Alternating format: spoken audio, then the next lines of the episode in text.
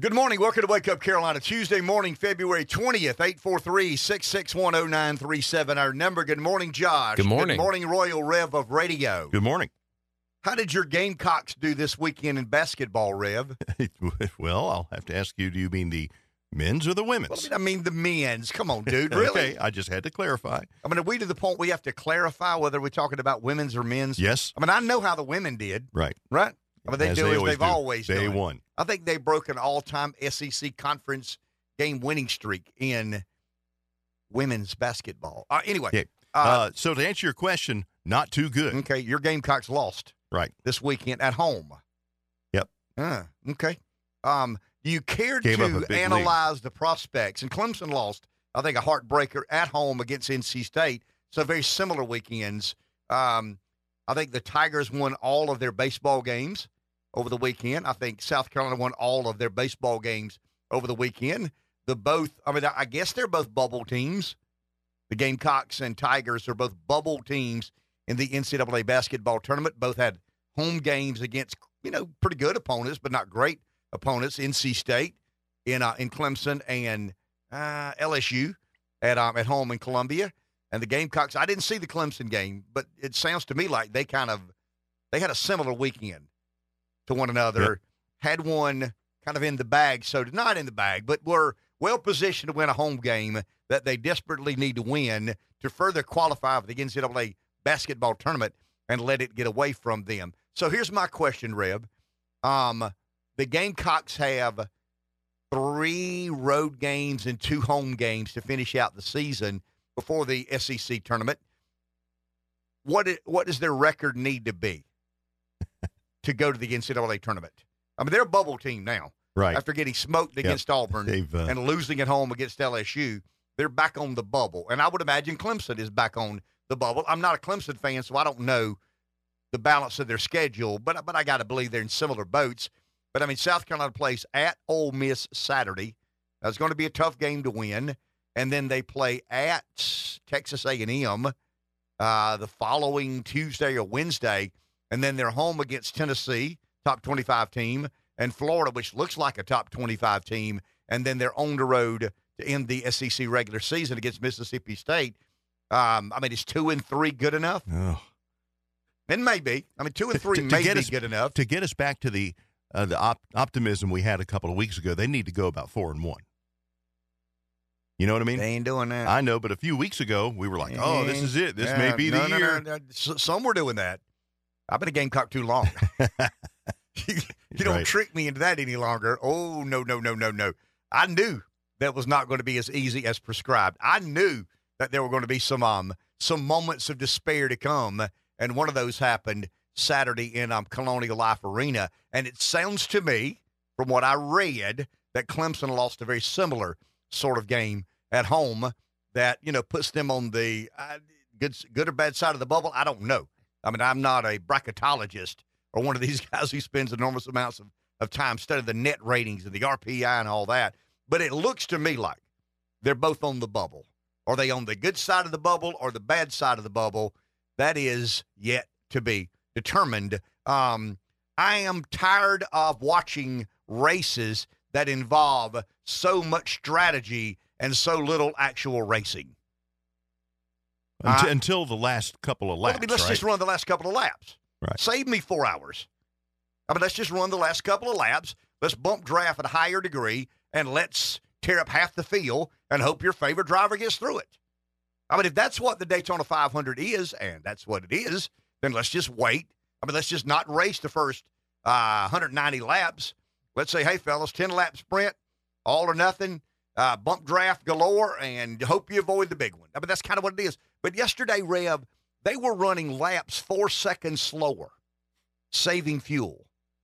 And the manufacturers have got their teams, you know, hey, we're going to we're going to pit it about this time. I mean, I understand it's strategy, but to me, racing's about going fast.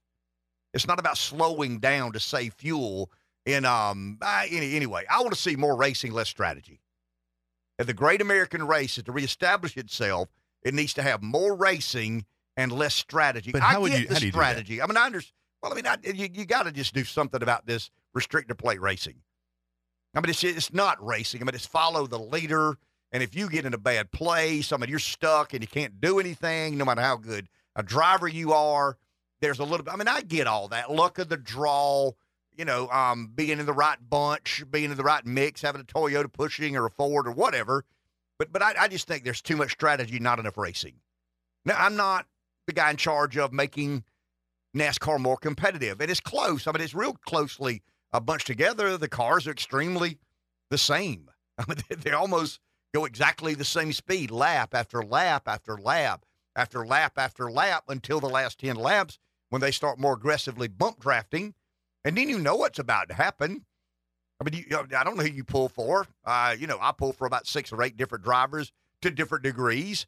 Uh, and it basically is based on the father of that driver, the team owner of days gone by. So I'm watching, and about half my guys got through the wreck and half didn't get through the wreck.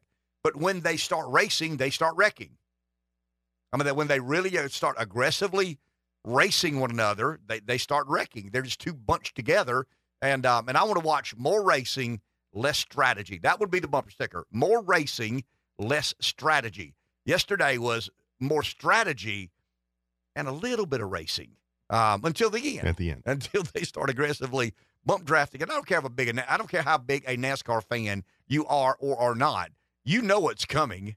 I mean, it doesn't take a big time, uh, you know, uh, 25, 30, 35, 40 year NASCAR fan to know, well, they can't keep doing that. I mean, they can't keep bumping into one another as hard as they are now to try to propel one to the front so they can find an opening after they propel him uh, to the front. I just think, once again, more racing, um, less strategy. 843 661 0937. Isn't it a good feeling, though? I mean, racing season is underway. I, I, I love my racing. You know Yep. that. But I love my racing. You like a Coming home with race. the beach gets complicated. Yeah, I like a good car race. um, so here's my weekend. You ready? And this is further proof that I'm wrong. I'm born at the wrong time. We had these debates, Josh. We're talking to someone this morning, I think, if you ran them down, about college education and what society's general feelings about college education are. My son is, is considering buying a home somewhere other than here. He had a house here, got a job somewhere else. He's living uh, somewhere else, but he doesn't own a home. Sold his house here. Now he's got a little money. Well, in his world's got a lot of money, um, and he's thinking about what should I do with this money.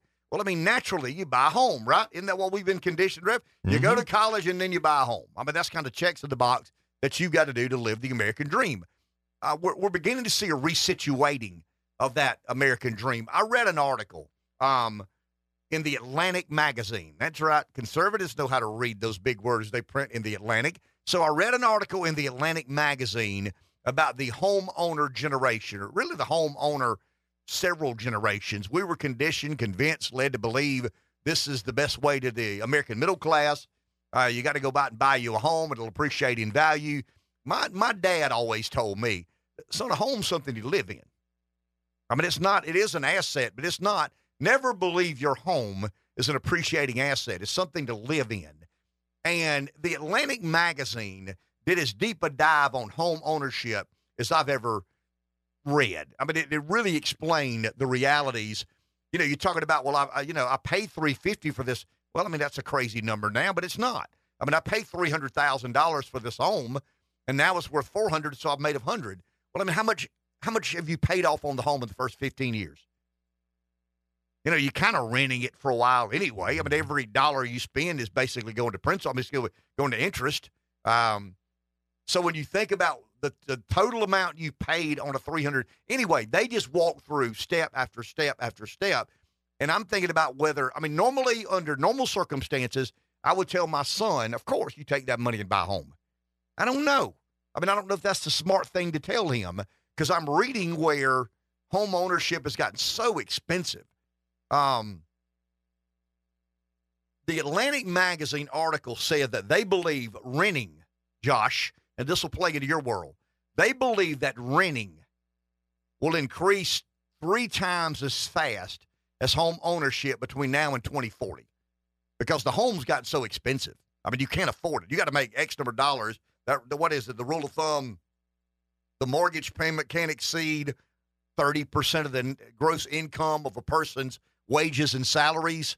And it's just so out of reach. I mean, the unaffordability index of home ownership is higher than it's ever been. I mean, renting's high, but renting will probably come down because of an abundance of supply, supply and demand. The converting of office buildings into residential spaces in cities where they rent apartments. So, I mean, normally, normally rent and home ownership accelerate at about the same speed.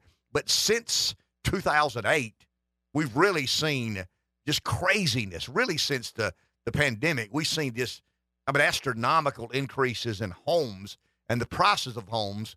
And some of this is my, you know, net migration driven. South Carolina being a, a destination state, a place that someone, anyway, I'm, I'm getting too far down the road because I want to talk about that later. We got a guest, I think, coming on talking about home ownership. But, but I was, I was out and about Saturday, Rev, and I'm I'm thinking about, I mean, my wife and I are talking about macros and micros, and I, I, bore her with these stories about things that, hey, here's what I think's happened. I don't care. I mean, I want to go shelling.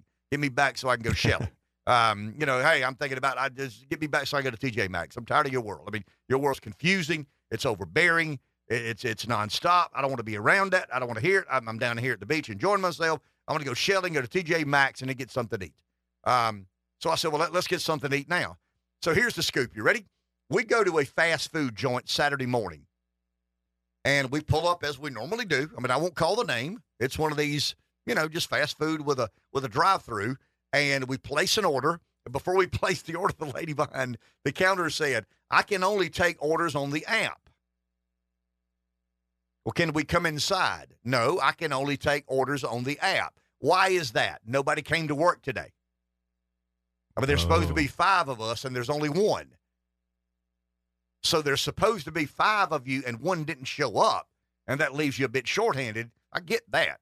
I mean that you know that that happens not a lot, but at times. I no, no, you don't understand. There were supposed to be five of us. One didn't show up, one did. Four didn't show up. And that's not real uncommon, she said. About four days a week, we say order off the app or can't order. I can fill the order off the app but I can't take an order and fill the order. I just, you know, I don't know what to tell you. Can't come in the dining room. I got it locked because I don't have any help. And I'm like, what in the world? So anyway, we go to another fast food place, um, and we order. And I said, hey, I mean, we're getting older, so we share. You know, we, we share one of these. It's not a happy meal. It would be it would be in the in the poultry variety. uh, we get one of these and we, oh, and I'll tell you, it's an early four bird. piece supreme combo with fries and an extra drink. You ready, okay. Josh? Four piece supreme combo with didn't get it biggie. Didn't want all that. Just just whatever drink. Four piece combo with an extra drink. My wife and I are going to share a four piece combo, a small order of fries. We get an extra drink, sixteen dollars. Sixteen dollars. I'm like, this can't be. I mean, there's what, no what way. you say does not surprise me one bit. Are you serious? I mean, I don't go to many drive. Oh, I'm not saying it's it's not ridiculous. I'm saying it doesn't surprise me. And I think anybody who buys, you know, fast food or anybody who buys groceries or anything knows exactly what you're talking about. But what's happening, Rev? I mean, somebody explained that to me. I, mean, I understand inflation. Unsustainable, too. I understand quantitative. I mean, we've talked a lot about quantitative easing and macroeconomic stimulus and inflation. I get that. I mean, I understand all that. But what's I mean, what's up with the world when you go from one fast food restaurant that can't take your order because only one of five people showed up, the other four did not. Oh, they can take your order, Josh, if you go on the app. If you go on the app, she can do that. So you get a little frustrated. Nah, I'm, I'm sorry. Have a good day. Sorry, in there by yourself. Have a good day. We go a mile down the road. We get four pieces of chicken strip which I think there's some chicken in there. I mean, I really do. I think there's some, honestly, some chicken. I mean, a lot of food glue, but I think there's some chicken in there. Uh, you know, a bag of fries and two drinks. $16. Uh, it, there's got to be a mistake here. That can't be um, the case. But you're right. I mean, the sticker shock is real and it's redundant. I mean, it's just in every facet of our lives. And we're talking about home ownership and, and college education, and are they the bedrocks of modern society and culture? Let's figure out a way to get food affordable. I mean, let, us let, let's, let's get it right. all hands on deck. I mean, I, I don't know what the answer is. But I don't know how someone, and I had someone call in the show a couple of weeks back, and we text a little bit over the weekend. I don't think you and I understand, Rev, how challenged Josh's financial life is going to be. I don't think we understand, and, and we got to do a better job of this. I don't think we know what Josh needs to make or my kids need to make to live the same sort of life that you and I did. And do you know what radio ads would have to cost? I mean, in all honesty, for us to fund jobs at that degree of salary, I mean, it's not Josh's fault. In a weird way, it's a lot more our fault than it is Josh's fault for printing money we don't have year after year after year after year. But something has to be done about food. I mean, I, am not for government controlled quotas and and and price. You know, uh, what am I trying? Price fixing. Well, that's kind of what they're doing now. I think food is controlled by what three or four conglomerates in the world. They're probably colluding to make sure. But I mean, at what point does the consumer absolutely tap out? Take a break. Back in a few. 843 661 0937 is our number. I kept up with some, um, a good bit of politics. Did some reading yesterday, President's Day.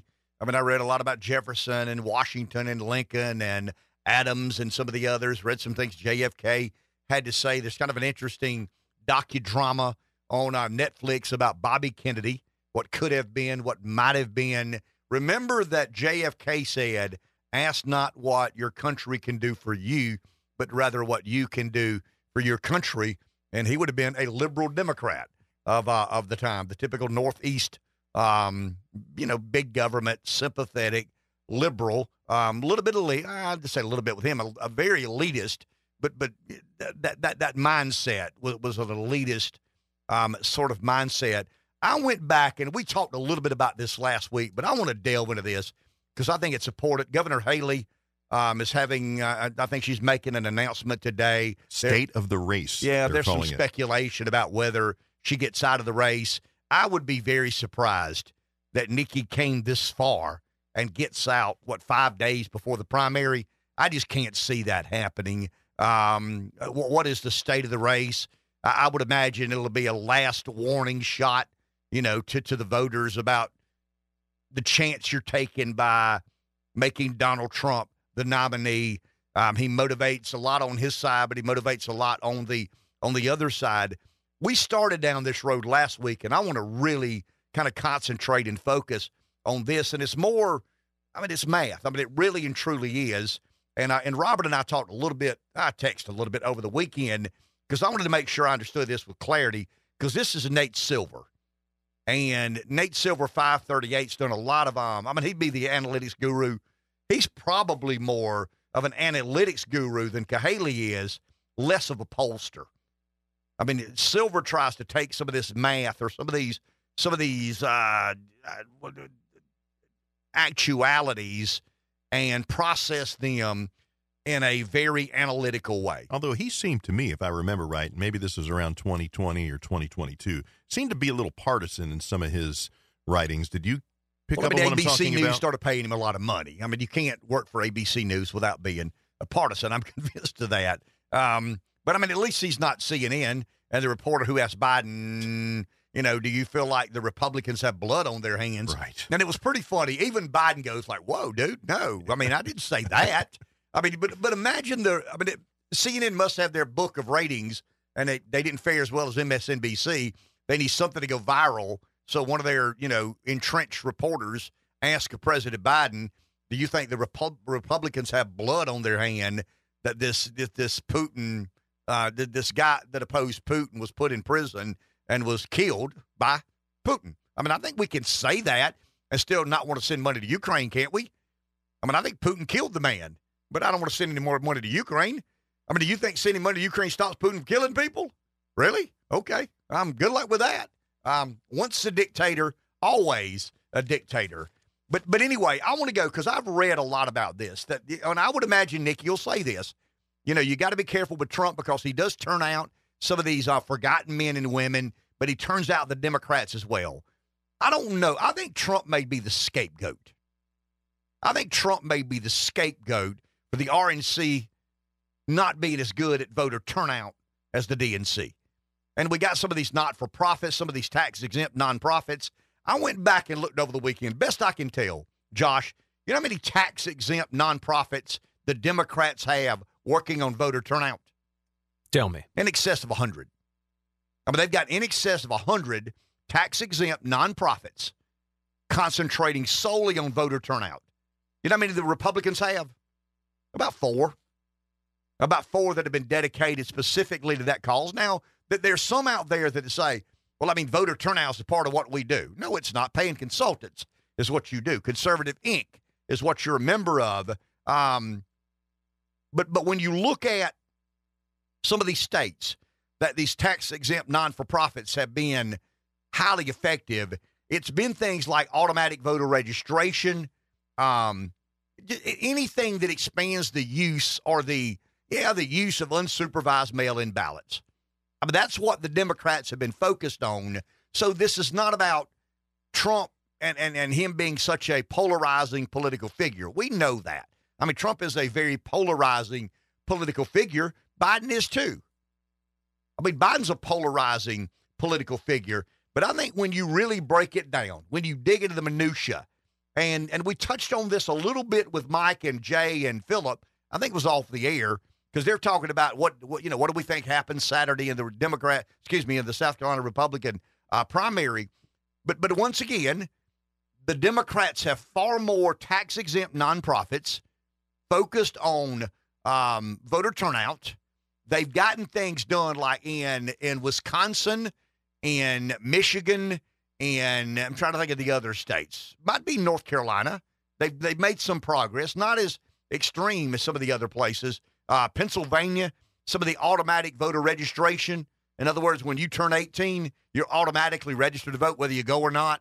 I mean, on your 18th birthday, there's some computer that says, "Hey, now you are a registered voter." They'll mail you a ballot the harvesters show up.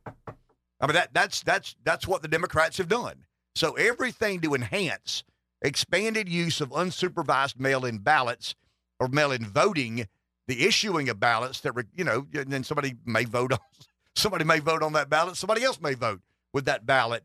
But there's been 33 special elections. And the reason I'm paying Nate Silver, I'm going to give him credit. Nate Silver's the guy that did the majority of this research.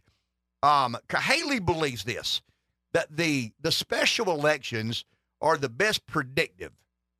I mean, if you can get people to turn out in these special elections, they'll turn out in some of the more uh, the more promoted, the more um, advertiser driven elections. You make people aware that Haley and Trump are running in South Carolina, but some of these special elections happen in in a weird time of the year Santos loses or Santos is expelled. They have a special election. Only 4% of the electorate vote.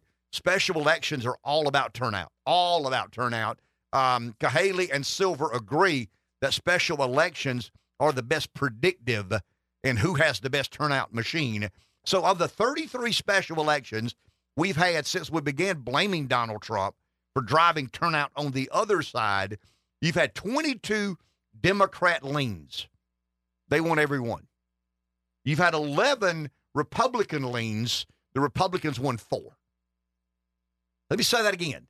In the 33 special elections since Trump became the scapegoat, you know, he's the reason that we can't win the House. He's the reason we can't win the Senate. Well, I'm telling you guys, the reason that you didn't win the House, or excuse me, didn't win the Senate is voter turnout. That's probably the reason he didn't win the, the presidency. But 22 of the 33 districts were Democrat lean.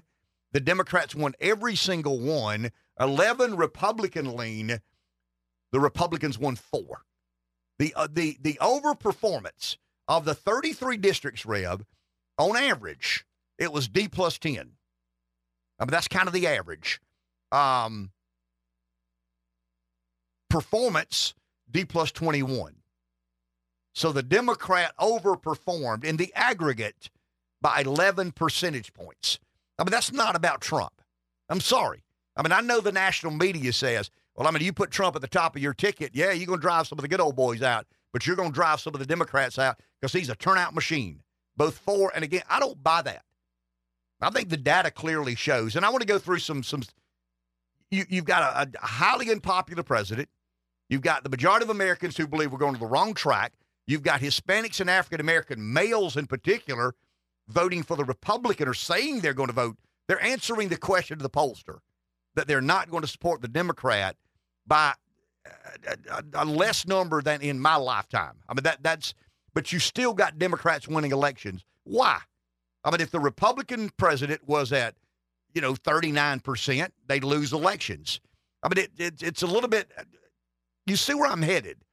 The special elections the best predictives. The Democrats have overperformed in the special elections by 11 percentage points, 100%.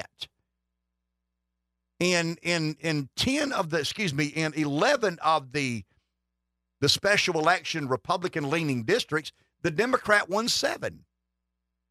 But that's not about Trump, guys. That's about tax exempt nonprofits. That's about automatic voter registration. That's about expanded use of unsupervised mail in ballots. And that's the new norm.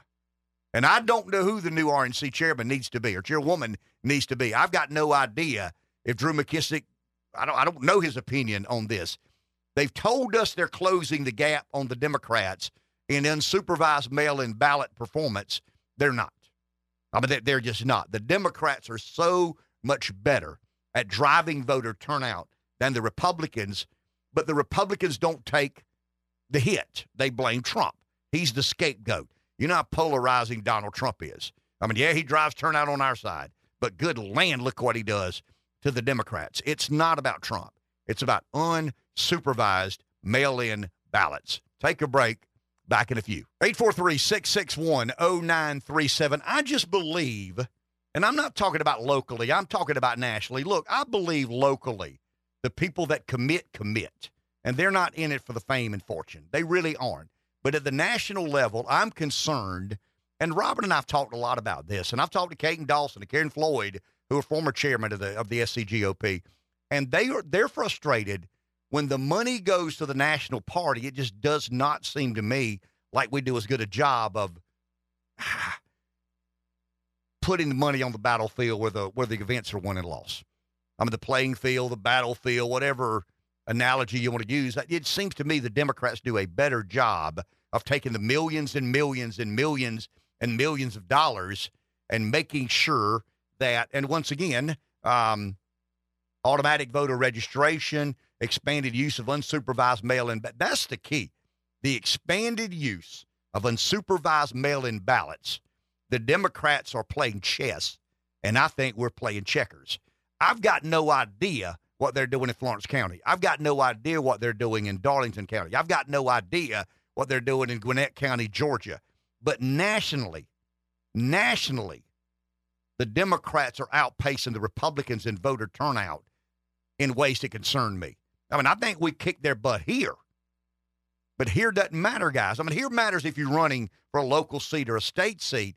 But but we've got to figure out a way to build machines in Wisconsin, in Michigan, in Pennsylvania, in Nevada, in in Arizona, in Georgia, in North Carolina, in some of these states that are highly competitive. I think the Democrats have just invested in infrastructure and are just flat out better at it than we are. And the data's empirical. I mean, the data clearly shows. Let's do it again.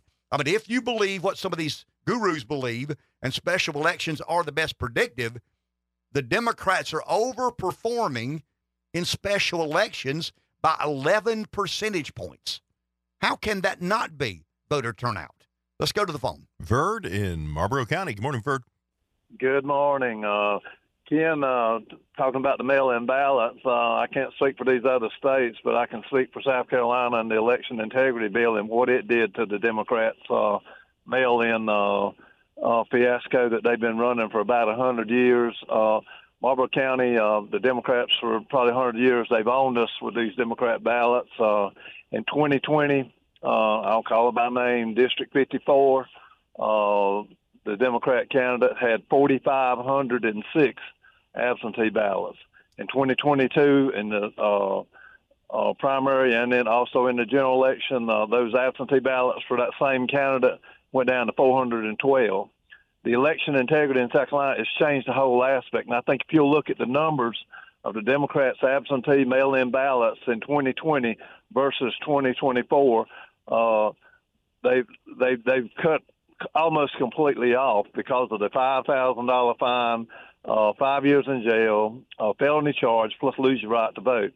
So uh, I can speak for South Carolina, and I think in 2020, I think the Republican Party nationally, I think we took over 36 state legislatures out of the 50 states.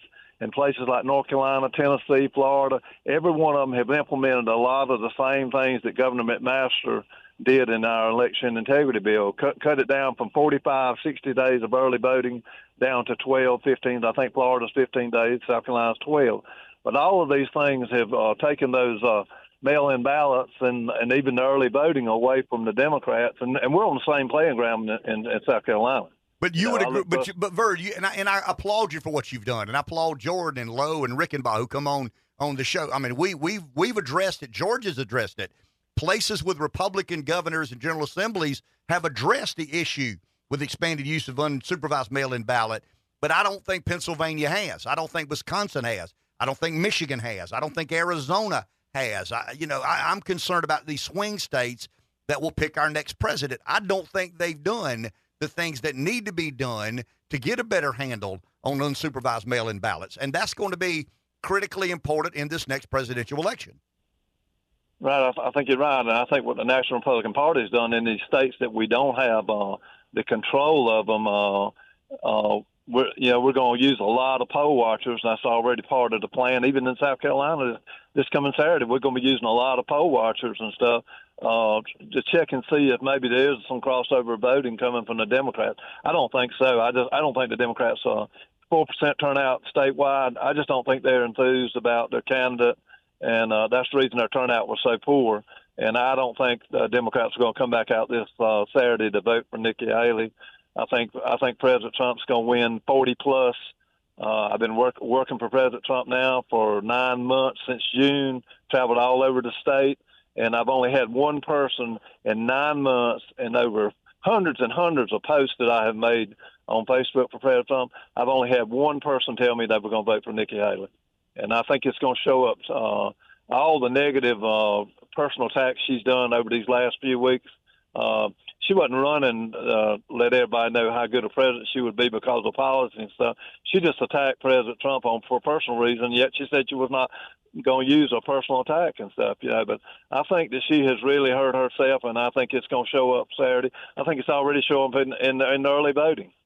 Thank you, Verd. Appreciate it. 843 661 0937. Let's take a break. We'll be back. Got another call. Um, yeah, it's it's um it's primary week in South Carolina. I don't say it snuck up on us because we've been waiting on it and talking about it for a long time, but not being on the air yesterday. It's Tuesday, so yes, I mean we're um we're getting ever closer to the Saturday South Carolina Republican primary for president. Take a break. Back in a few. 843-661-0937 takes Tuesdays to make Fridays. Let's go to the phone. Someone's there. Sam in Cross Hill. Good morning.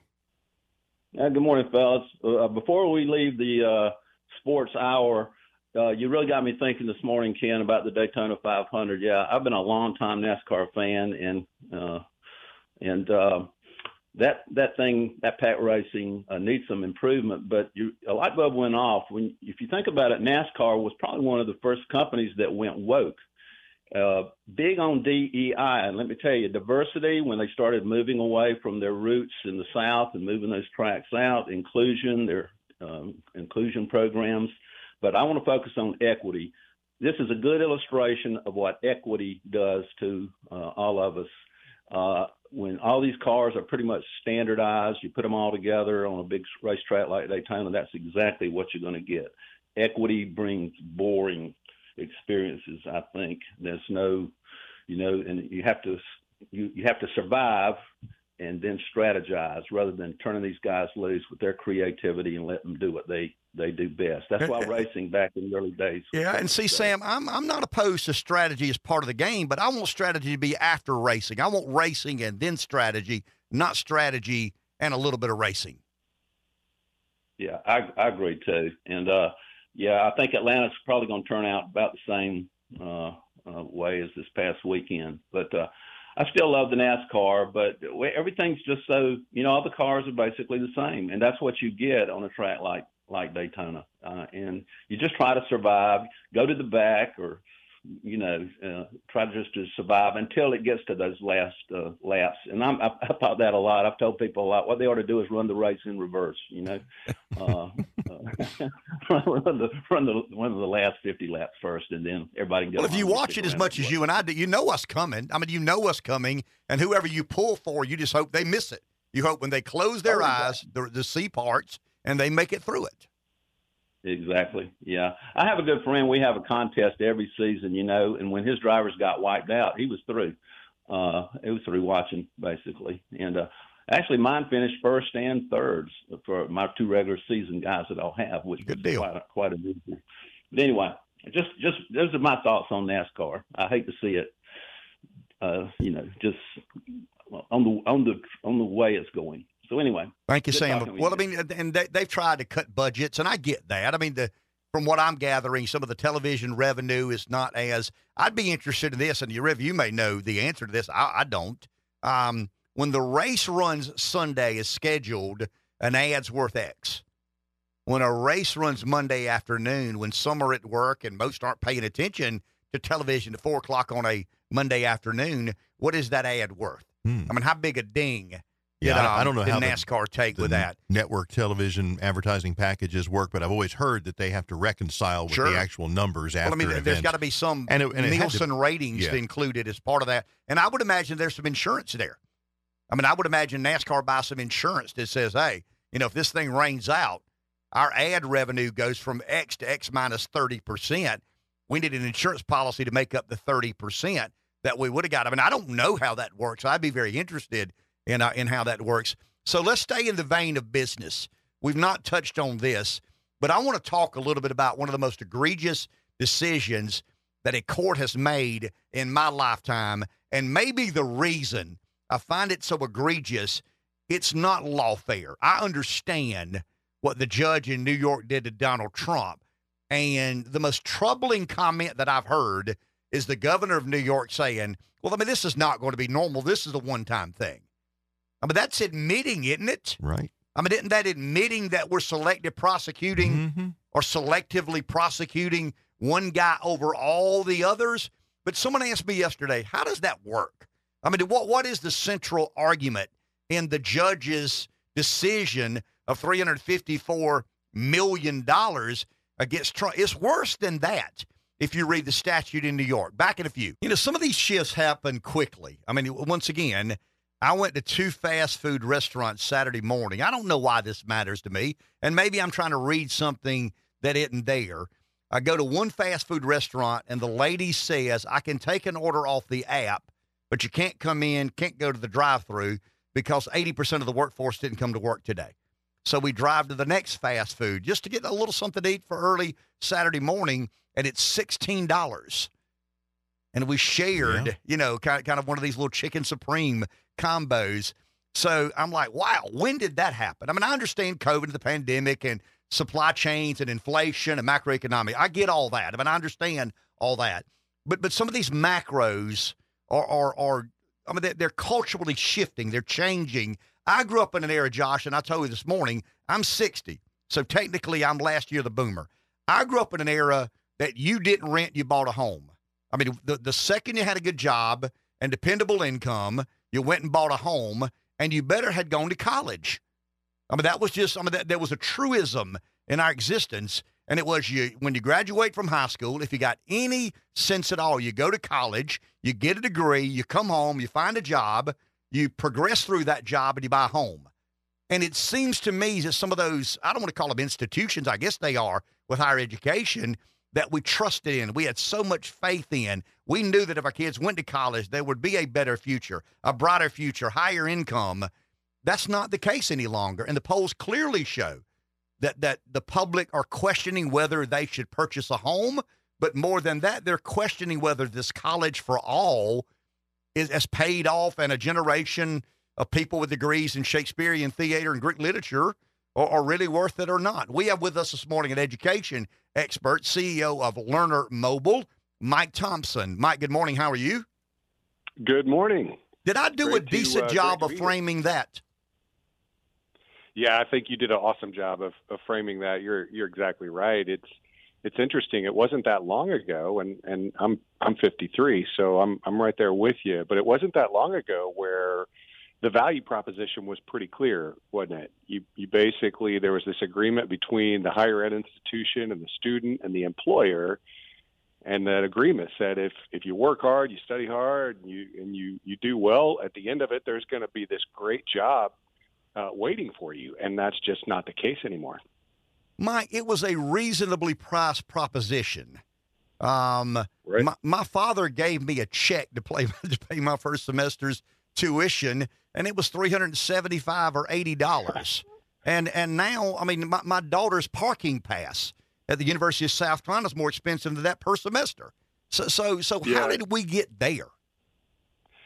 you know it, it has gotten out of control and i think i think people are realizing that and and so basically what what you said a little bit earlier makes absolute sense it was fed to us. My parents were guilty of this. I was guilty of this with my kids where i just basically said and they said you have to go to college because by going to college you're going to get a great job. And so everybody felt like that was that was the deal. That's just what you did. And so the the uh, applications went up and and therefore the debt went up. And so now we have higher and higher costs of college and yet the ROI just continues to dwindle. So what does I mean? I'll, I'll bring the business side of this into the equation.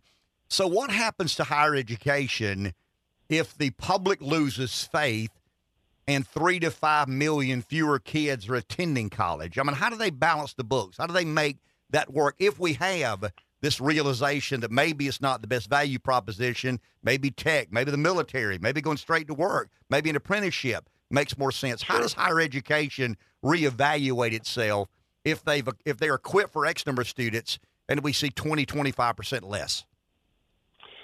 Yeah, well, I think the good news about it is that there has been more and more choices, probably more choice than we've ever had uh, as far as pathways to success. And you mentioned a few of them. You know, you have the trade schools, you have the community colleges, you you, you have the higher edu- edu- education institutions.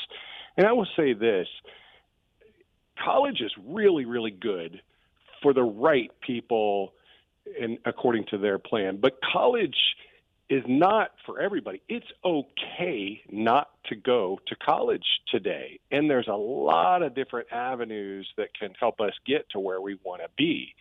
Uh, we, we work a lot in the aviation industry, and there's a pilot shortage there. And so, it, no colleges aren't going to fill that gap fast enough. So, these, these airliners have had to start their own cadet academies.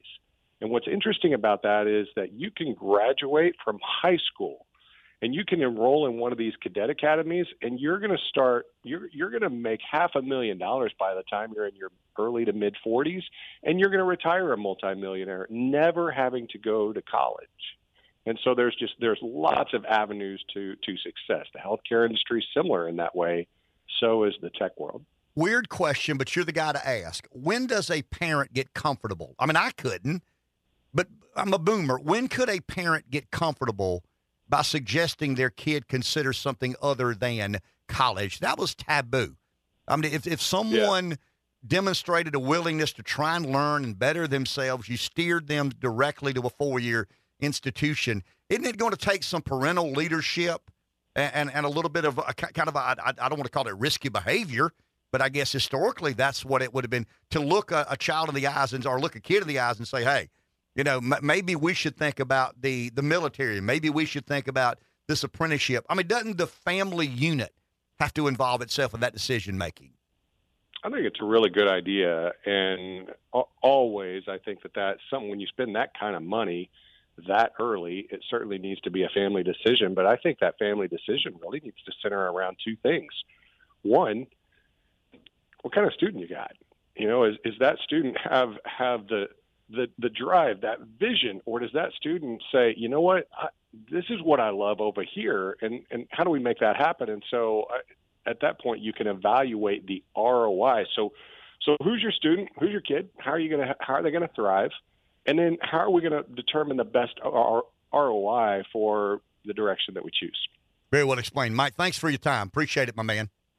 Yeah, thank you. Have a great one. That's just kind of an interesting. Josh, I want to get your take on this because I don't want to come back and talk about the Trump case because I, I mean, that's less lawfare, more business legalities, and I want to get back to that in a second. Um, I mean, Rev and I grew up at a time where, I mean, college education and home ownership were two of the bedrocks of the American success story. I mean, if you're going to live the American dream, damn it, you can't do it if you don't go to college. You can't do it if you buy a home. What do you What do you mean you drop it out of college and rent an apartment? And and now we're thinking about wow, okay, dropping out of college and renting an apartment may be a more appealing and attractive proposal. But here's what happened, Josh, and here's where I'll kind of um, here's where I'll get into government politics. I mean, the government basically became the leading in, in, in uh, incentive. I mean, they, they offered more incentives than ever to go to college. And I'm not talking about scholarships. I'm talking about student loans. I mean, I understand your family doesn't have the money to go get a degree, but we've got the government here backstopping student debt. And all of a sudden, the government in Obamacare went from being the backstopper to the guarantee. I mean, the issuer. I mean, they're not the guarantor anymore. I mean, they issue the debt. They they service the debt. They keep up with who pays and who doesn't pay. They forgive some of the debt. They don't forgive it. They transfer it to other taxpayers. I mean, none of the debt just poof goes away. It all's there. It's just moved from one line item to to another, and and all of a sudden we keep interest rates at about zero percent, and we offer thirty year mortgages, and we incentivize home ownership. So, in all honesty, if it's so disproportional to income, and I'm talking about the cost of, of student, uh, the cost of a college education, and the cost of a home, I mean, the biggest driver in the increase of the cost of an education is government. I mean, my government basically, I don't want to say mandating college for all, but strongly encouraging men and women, uh, young men and young women to go to college who probably have no business going to college. They probably would have been better in the Army, Navy, Air Force, Marines. They probably would have been better in some, you know, apprenticeship. They probably would have been better in some trade college, some skills program. They probably would have been better doing whatever it is they chose to do, not taking on 30, 40, 50, 60, 70, 80, 90, 100,000 dollars in student debt. So all of a sudden, the government incentivizes people to go to college who shouldn't be going to college. They also say, hey, you know, you, you need to buy a home too. I mean, remember what George W. Bush said? Home ownership, the bedrock of the American dream. So home ownership became a priority of the federal government we started all these programs. We, we, we made housing or try to make housing more affordable than we ever have by keeping the interest rate so low for such a long period of time. And it goofed up both. I mean, if you really want two examples in, in my adult life, Rev, that the government completely and totally manipulated slash distorted, it's higher education and home ownership. I mean, what would the cost of a college education be if government didn't incentivize? What would the cost of a 2,000 square foot house in Florence, Sumter, Orangeburg be if the government didn't intervene in the fashion it has? So when the old um, adage says, I'm from the government and I'm here to help, no, you're normally from the government and you're here to make things much more expensive than they were before you showed up with that helping hand. And, and you add in health care I don't get me. we, we, we railed on that last I, week. I know. Yeah. Um, but just think about it. it, if, I mean, if, it, if you're feeling screwed, if you want it, and that's what I don't understand about the mind of a liberal. I, I just don't. I mean, the mind of a liberal says, well, I mean, government needs to intervene. Government needs to do some of these things. Government needs to be uh, kind of a barometer and a benchmark and an equalizing force in the world of unfairness. And, and government heavily involves itself in the uh, in the in the mortgage market with Fannie Mae and Freddie Mac. It heavily involves itself in higher education with not just guaranteeing student debt, but issuing student debt and and you know basically becoming the funder of colleges all over the country.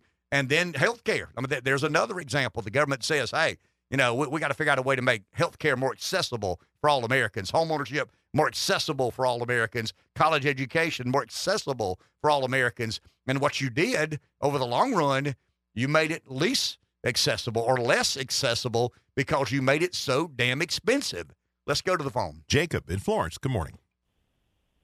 Yes, good morning. Uh, you guys remember Saturday Night Live. It used to be a funny show. You guys remember that? I do. It Oh, was yeah. once funny. Yeah.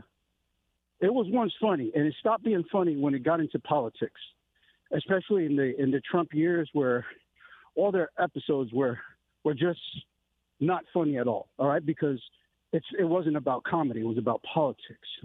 Now, these past three four years, we've had a president, Biden, who is a gas machine. All right, it's it's tailor made for this type of comedy.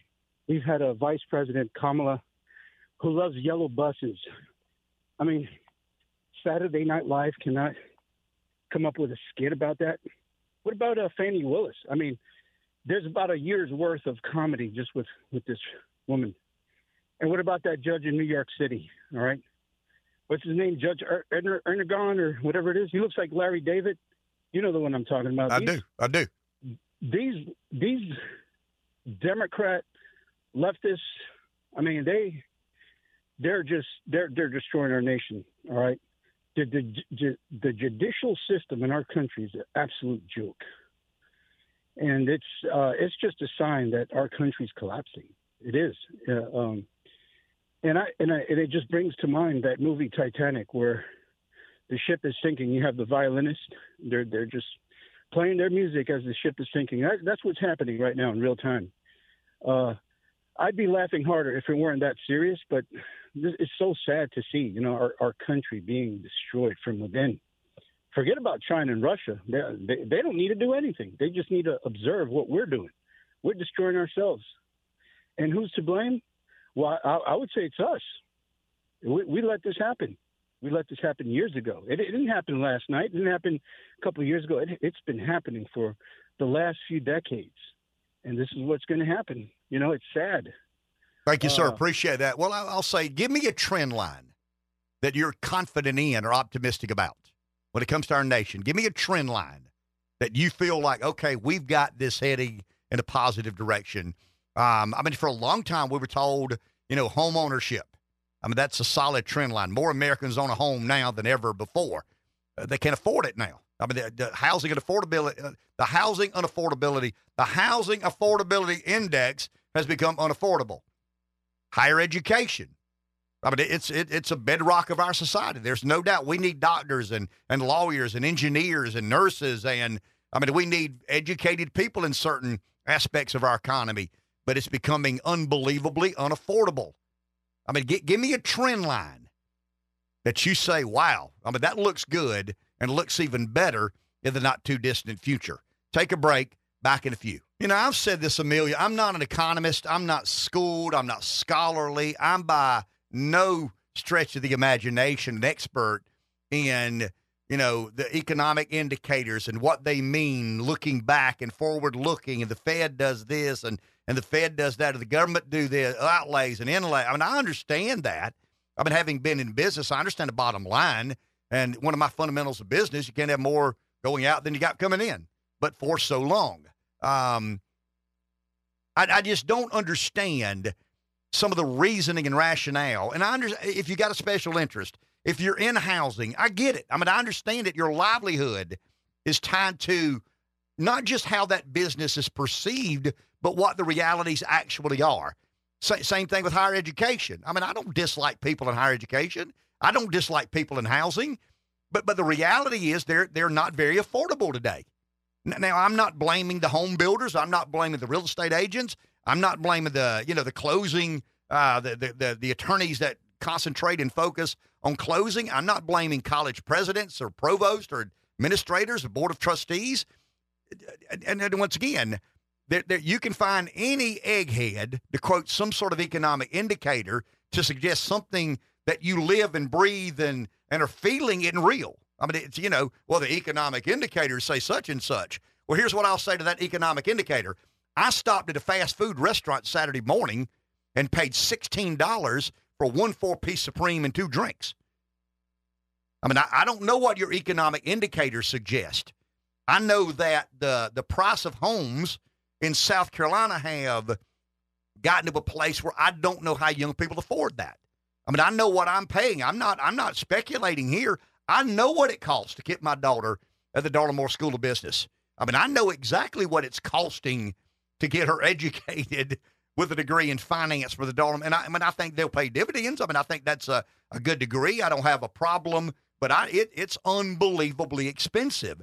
And that's where we are. The economy today is as unaffordable to the rank and file American worker, I think, Rev, than it's ever been. That's the reality. And it's not, he's talking bad about real estate. He's talking bad about higher education. He's talking bad about fast food. I'm not talking bad about any of that. Some of the best friends I have in this world are in those variety of businesses. But but the the reality once again is right now as we sit, the American economy is unbelievably unaffordable unless you make a buttload of money. Let's go to the phone. Rick in Sumter listening to WDXY. Hi, Rick. Hey, good morning. And you know, Ken, last time we talked, you said you and I probably agree about a lot more than we disagree. This morning, you hit it on the head. I have two kids in college. My daughter's a senior at Carolina. My son's a freshman at Citadel, and I am seeing this.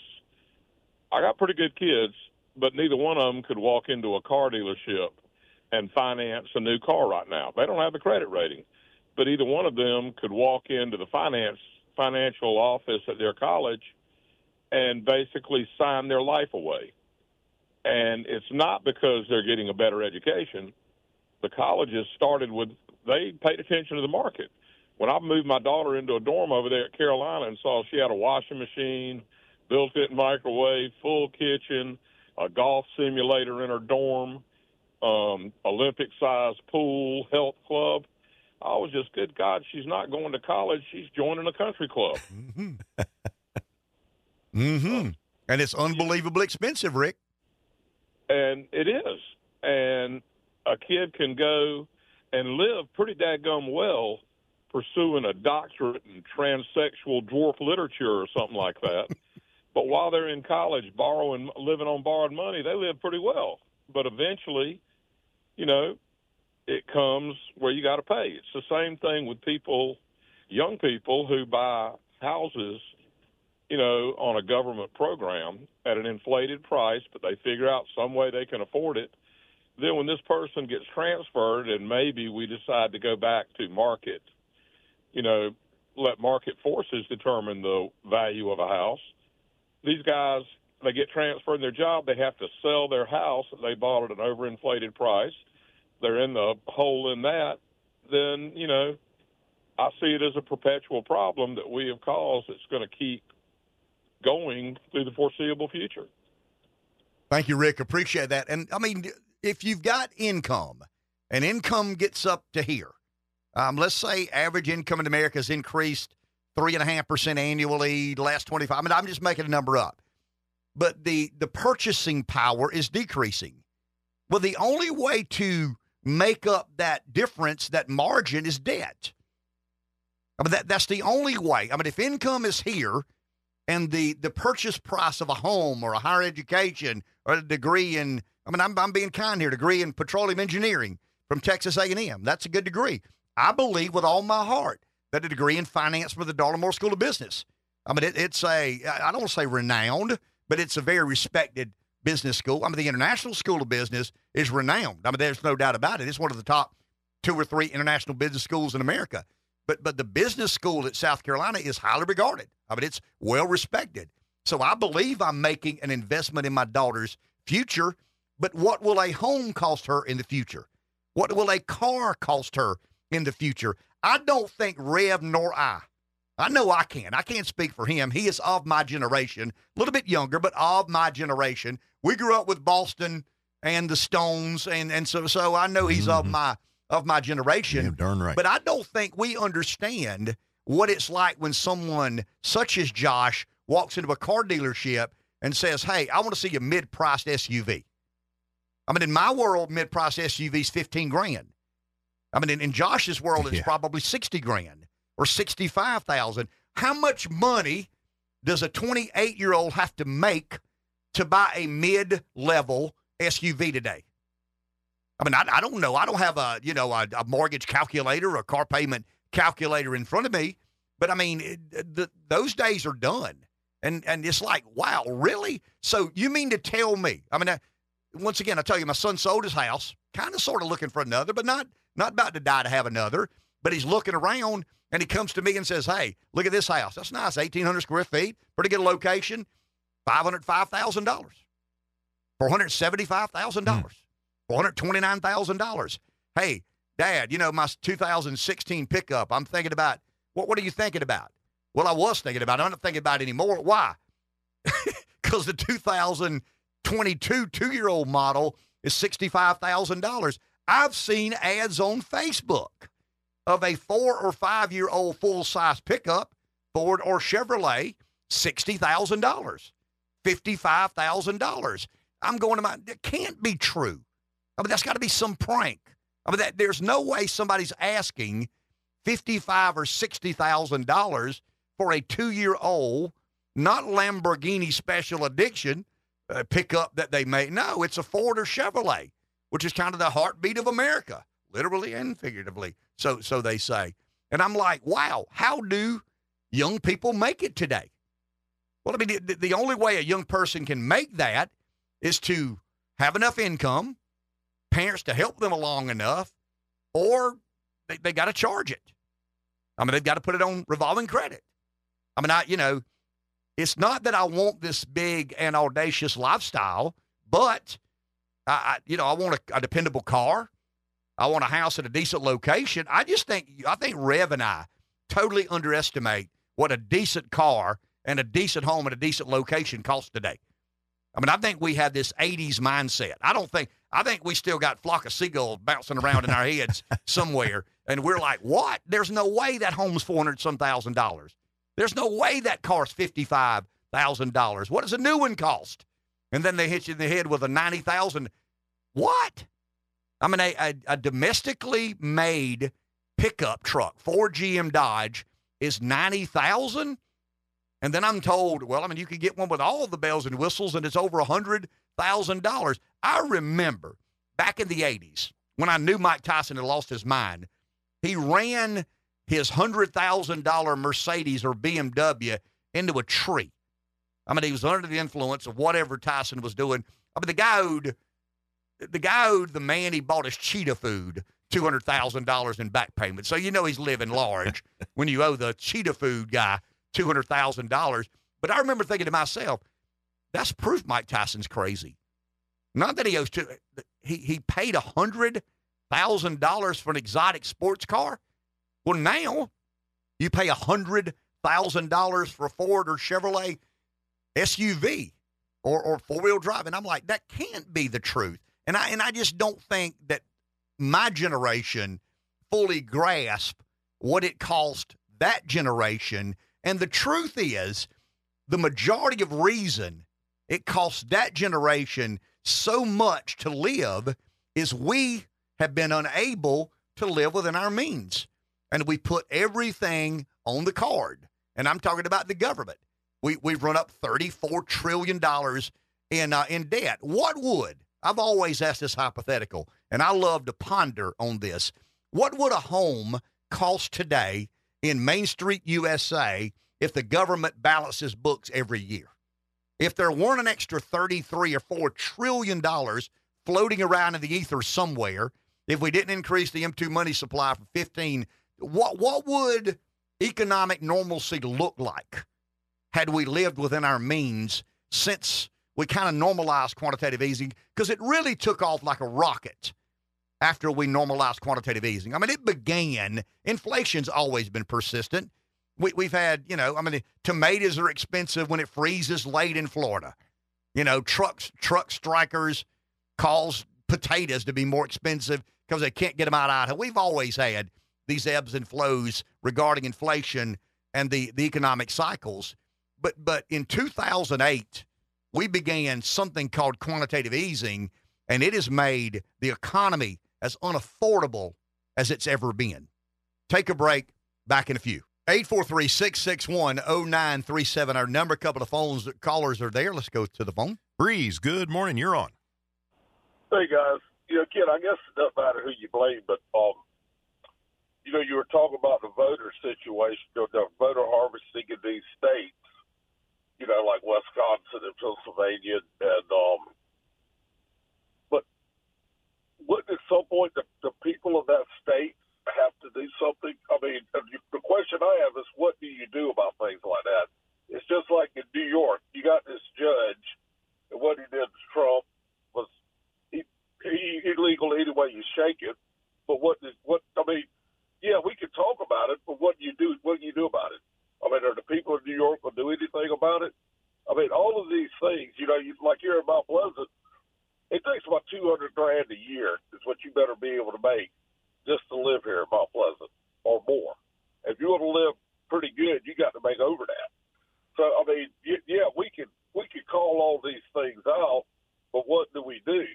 And, and another thing I was talking about last week, going back to what do we do, and people just seem either they don't want to talk about it, or they gloss over it, or it's just too uncomfortable. But again, and I, I've got a Russian client that I was asking him about stuff like this. What do we do if some country blows an EMT EMT device over? None of this would matter if that happens, and we get and they basically destroy everything we have in this country runs on a computer. What do we do then? We'll keep. They won't have to fire a single missile. We'll all kill each other. I mean, but nobody, everybody can spot these things, but I haven't heard anybody with any solutions, and maybe nobody has a solution. I was wondering if you had any ideas what needs to be done, and I would love to hear what Russell Fry says. What does our military? What does our? What does the state?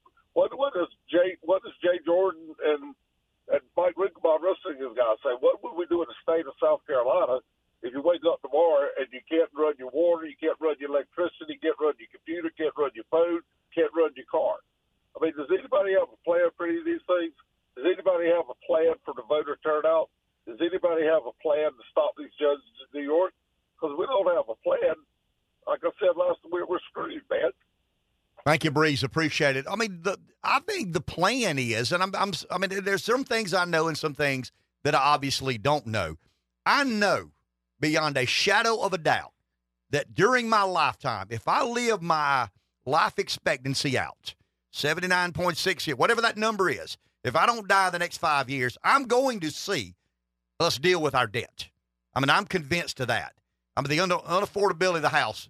We're talking about Josh's generation. We're talking about not being able to buy a home, not being able to buy a car. I mean, I understand that higher education has these trade associations and they have these these talking points, and I understand that housing and health care and insurance, all. I mean, I, I get all that. I mean, I understand all that, and and I'm not offended by it. I mean, I understand that you, you're advocating for your business, you're advocating for your industry, you're advocating for where your grease or where your skid is greased. I get that. I mean, I would be no different.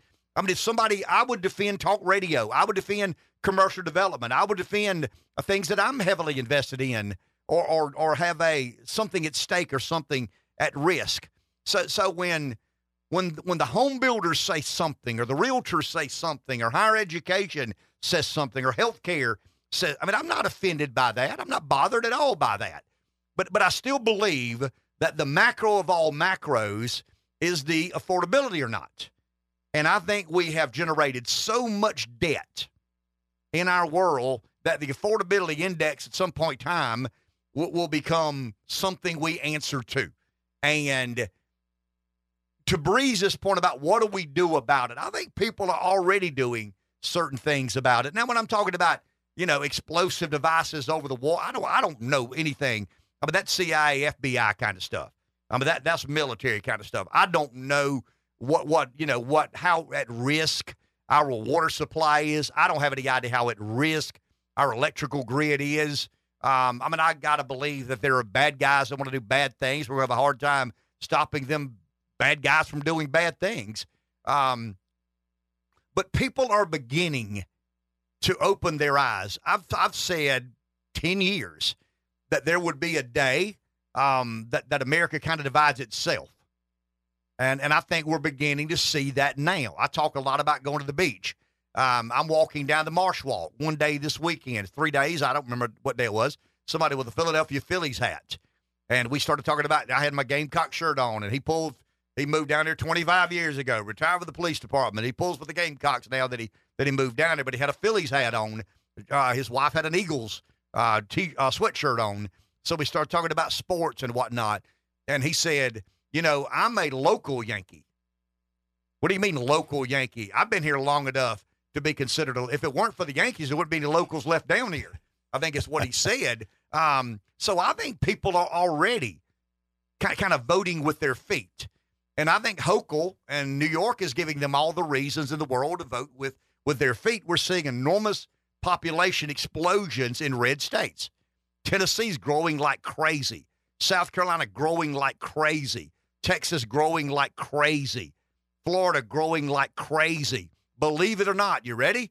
Idaho growing like crazy. What are they doing in Idaho? I don't know, but it's one of the fastest growing states per capita in America today. I think people are seeing how victimized they are by big government, by government overreach, and they're beginning to kind of move away from those sorts of places. I don't have any idea what the consequence of this judge in New York's decision is. I mean, I honestly don't.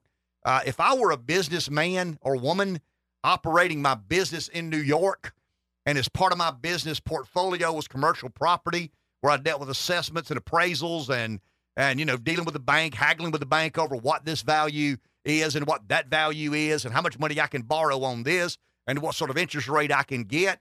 Um, I mean, I would be scared to death to do another deal in New York because either it's selective prosecuting or it's not. And here's the concerning part Hochul basically said to the business community of New York, oh, this is just a one time thing. I mean, we just went after this one guy. We're not going to do it to anybody else. There's no way I'd take her at her word. I, I tell you what it does do. It would strongly discourage any any business guy similar to Trump from saying anything about politics. I mean, it, it's censorship in a weird way. I mean, if you're a conservative right. business guy and and you bank and you you know you deal with uh, tax evaluations and you're dealing with accountants and you're dealing with local governments and state governments and the federal government. I mean, you don't want to get on that list. I mean, there's no way you want to get on that list that Donald Trump was on. Now, the, the decision was egregious. And in the next hour, I kind of want to walk you through how these ordeals take place, how they transpire, what the legalities are or not. But I think to Breeze's point about how at risk is our water, our our electrical grid, I don't know the answer to that. But I do believe that people are fundamentally bailing from blue states, moving to red states. And if you look at the Electoral College, that's probably the one thing that could save us when it comes to picking a president.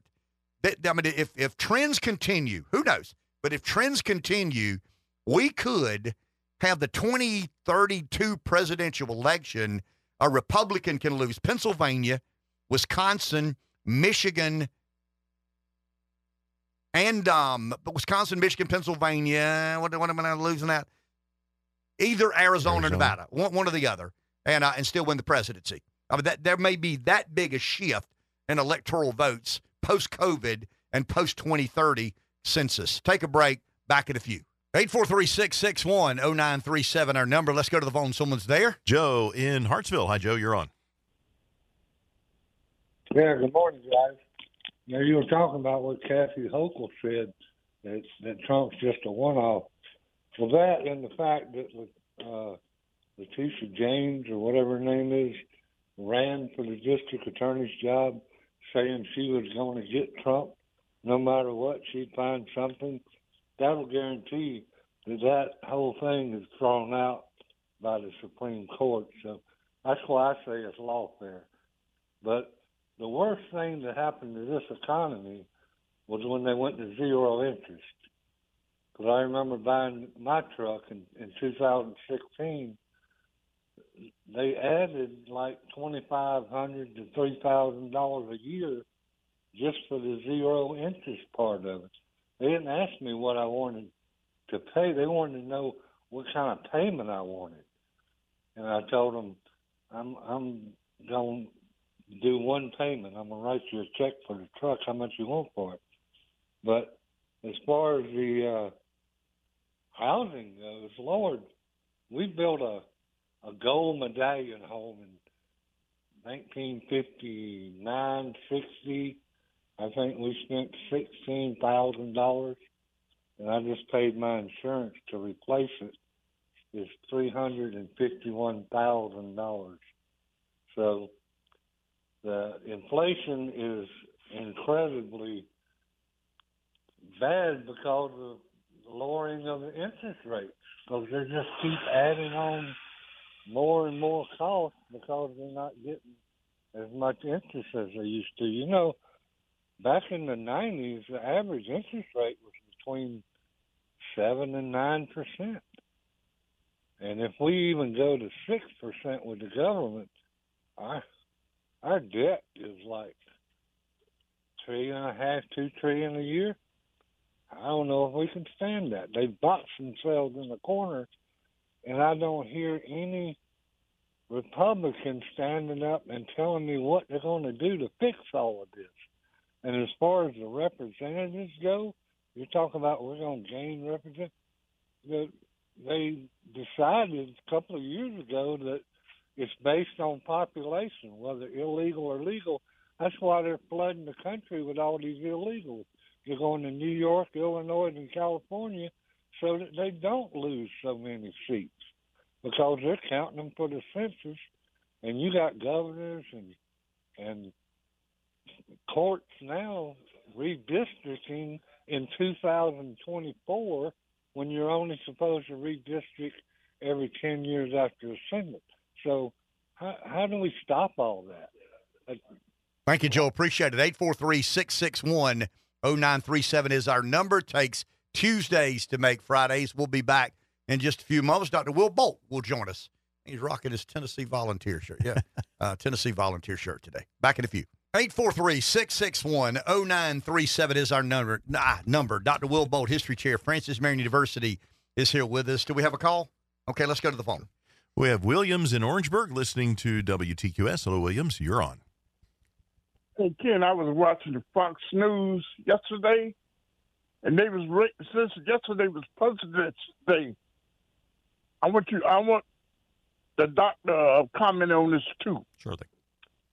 Okay. Um.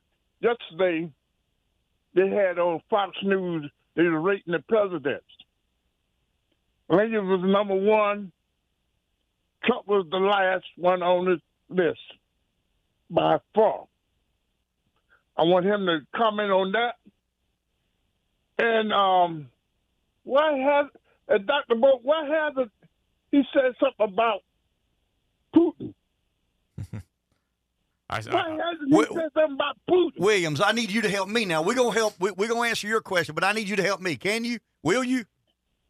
Isn't that fair? I mean, you call in and want us to Yeah, comment yeah, about something. ahead. Yeah, yeah. Go ahead, man. Go ahead. I saw a poll this morning that showed a higher percentage of African American males voting for Trump than any other Republican president in history.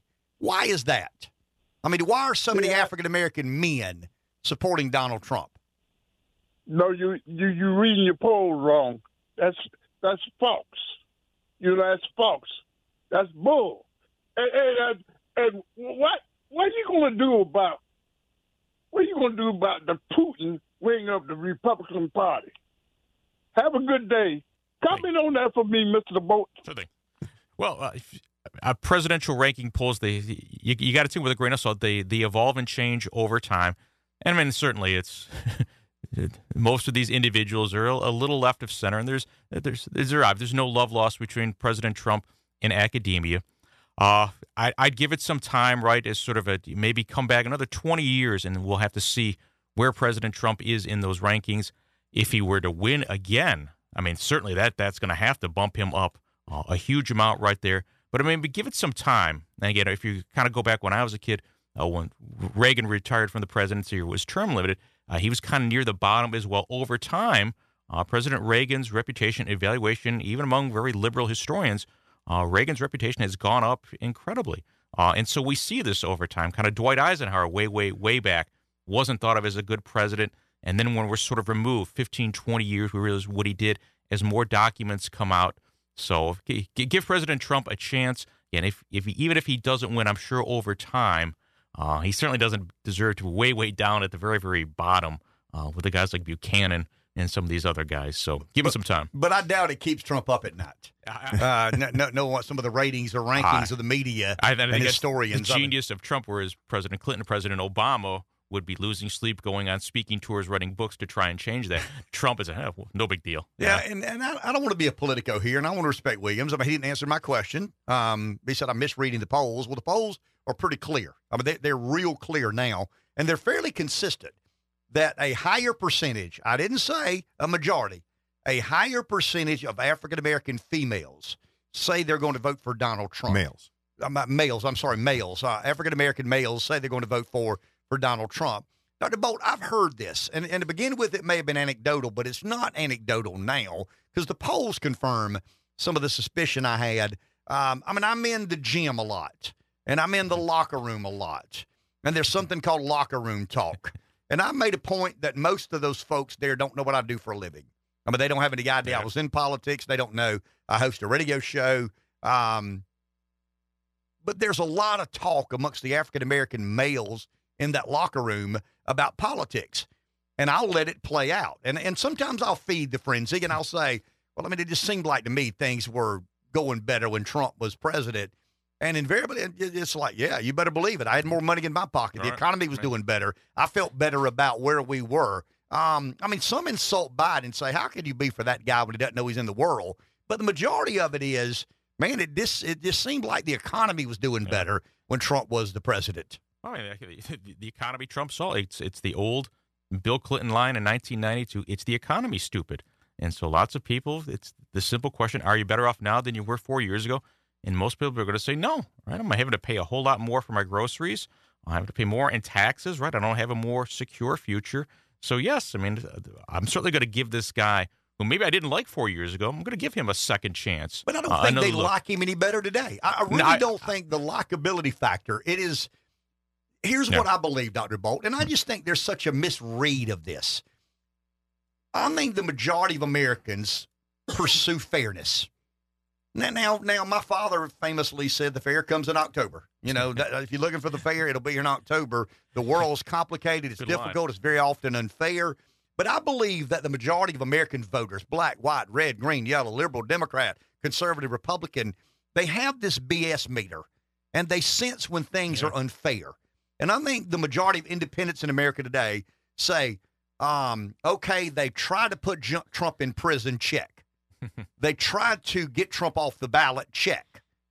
Now they're trying to bankrupt Trump's businesses in New York City, check. And I think the general voter, the Seinfeld watcher that we talk a lot about, I just think they look at that and going, wow. I mean, when you really slow down and think about it, they're, they, they're trying to put him in prison, 91 indictments. That's not hearsay. I mean, that, that's a reality of the election cycle. They're trying to take him off the ballot. That's not hearsay. I mean, the Supreme Court heard a case from Utah about taking him off Yeah. the ballot, and now they're trying to bankrupt his businesses. So, so yeah, I mean, those crazy radio show guys, you know how they are. And they said, hey, they're trying to lock Trump up. No, they're not. Stop with that craziness. They're trying to take him off the ballot. No, they're not. Stop with that craziness. They're trying to bankrupt his business. No, they're not. Stop with that craziness. But, Bo, I think we're to a place now that the majority of Americans go, those guys were right. I mean, everything they said has come to fruition.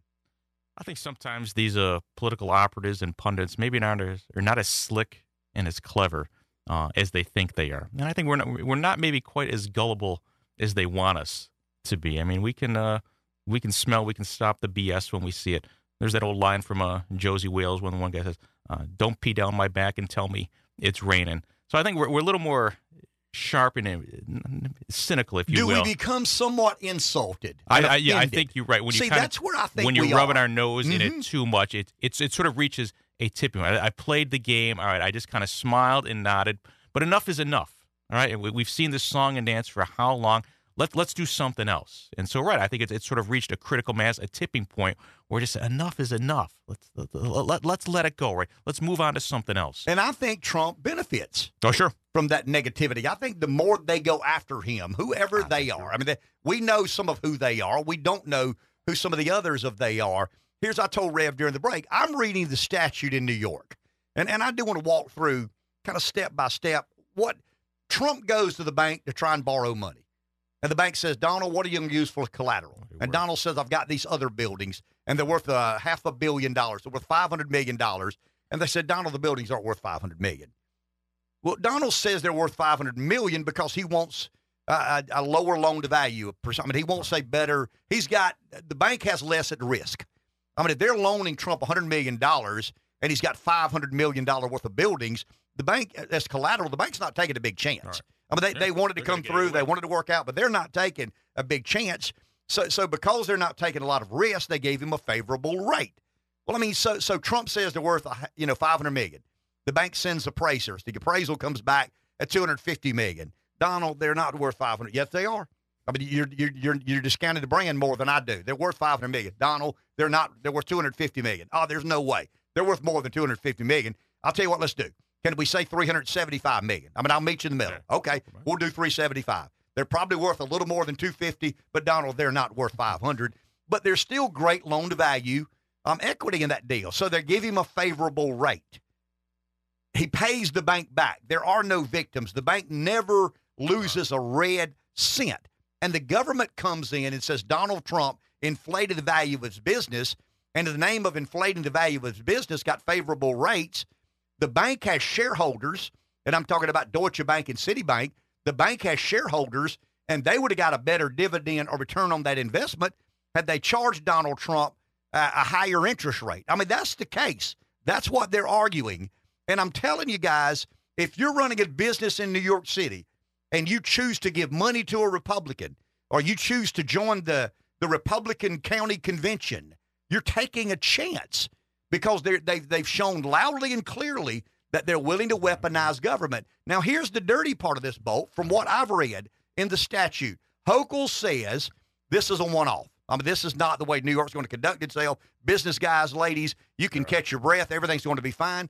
Well, to me, she's basically saying, of course it was a witch hunt. I mean, of course we would. We're not going after anybody else. We just went after this guy. But here's the most egregious part of it all Trump may have to liquidate. To appeal this case, he's got to pay the fine or at least demonstrate the, the liquidity to pay the fine. I think he's got 30 days Yeah. to pay the fine. So Trump has got to come up with $354 million in liquidity to pay the fine, or he can't appeal. You want to run a business in New York City? You're from Yeah. Buffalo. Yeah. I mean, you're a New Yorker. G- give me a New Yorker's Empire- take on the that. Empire State. No, well, it, yes, it's it's it's it puts him on the horns of a dilemma, and it does sort of set a a bad bad precedent. And nobody was really. I don't think the stockholders were upset that uh he may have skimmed a little, didn't get as much. Uh, that we don't. They, they were very very happy. The- he paid the loans on time. They everything wanted five percent. He paid three and three quarter, whatever that number was. There's a, right. These guys aren't going to, you know, be upset over just a, a couple hundred thousand that the the company or the stocks lost. But there's, there's not much of a crime. They're making a mountain out of a molehill, and all right, and it's it's it's open season on the guy. But again, they're doing everything they can to get the guy.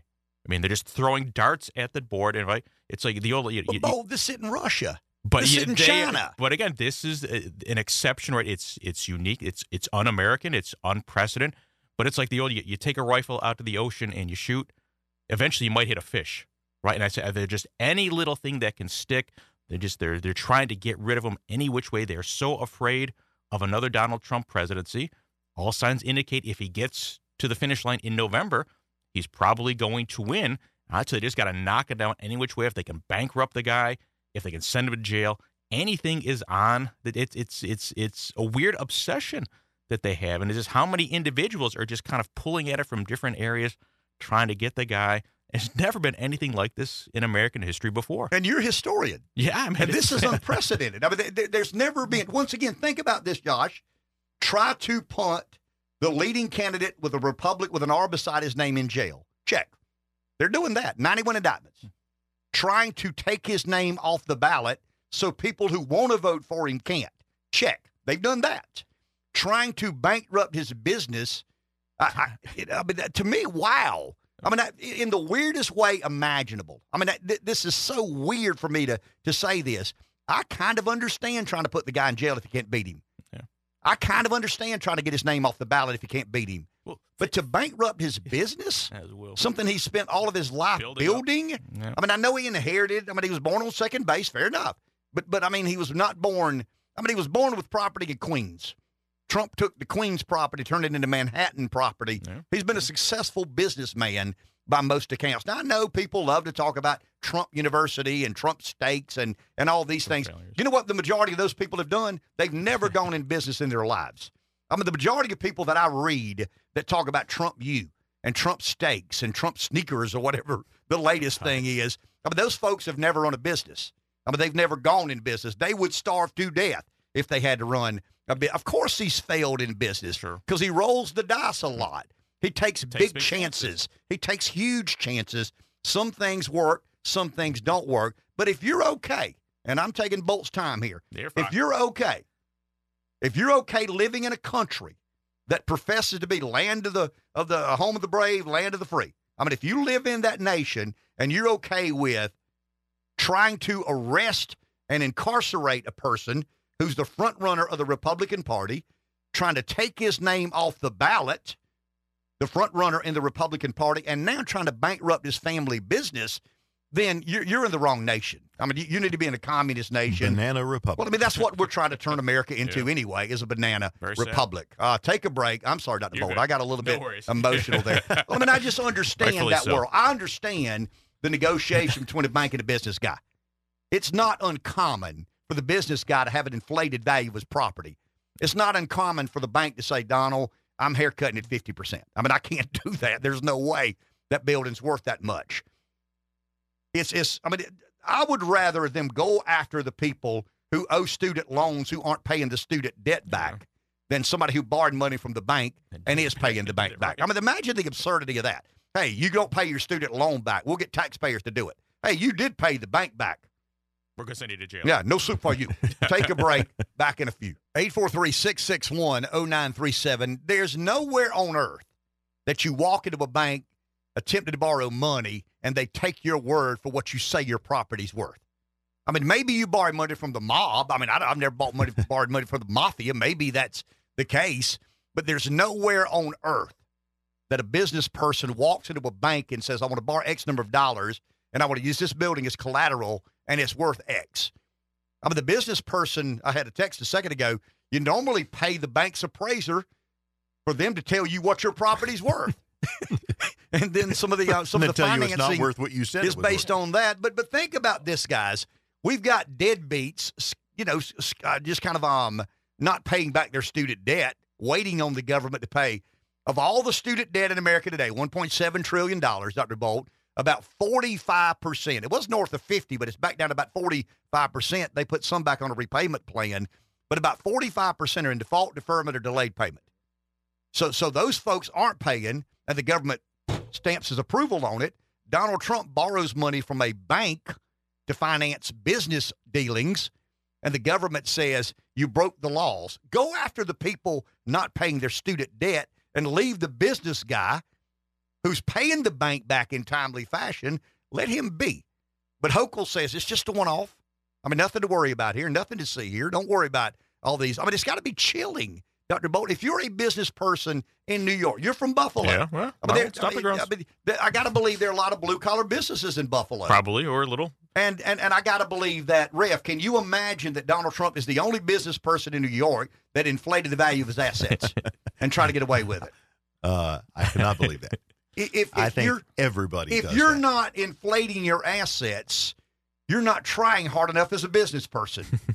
I mean, really, you're trying to get the most advantageous Yeah, sure. lending conditions you can. Well, and the fact that she, all right, she's yeah, and Governor Hochul is from Buffalo, New York. If you This is just a one-off. Well, then doesn't it kind of look like selective? Sure. Process? And then you can't, you can't. We're going to give everybody else a free pass. Witch We're- hunt. It We're- should be open season on everybody. i- in Yeah. fair, Bingo. equal- yeah. I mean, hey, we're, we're, we're appointing a task force from the governor's Mm-hmm. office, and we're going after people who inflated the value of their assets to get favorable lending because we, we believe you shorted Wall Street. I mean, imagine imagine shorting Wall Street. I mean, you talk about cutthroat. Wow. I mean, you, if Wall Street thought there was a dollar to squeeze out of anything, they will squeeze it out. And if Wall Street and Deutsche Bank don't have a problem with Donald Trump, how in God's name does the New York State government have a problem? Uh, it's just it's it's odd. I mean, it's it, it is scary. They have another motive. But I mean, of and you know course they do. Well, Hochul said, you know, this is just a one-off. I mean, this is the guy running for president that may have a chance to win and change our world forever, and we got to take care of him. We've tried to put him in jail. Maybe that succeeds, maybe not. We've tried to get him off the ballot. probably not successful. So let's bankrupt him and at least make his life miserable if he is president. Well, listen, President Trump wakes up every morning, and I'm sure he's got a, a, a social secretary, somebody who handles his schedule, and he says, "All right, what do I got today?" And the secretary, the advisor, probably says, "All right, nine o'clock, you got a meeting with your lawyer."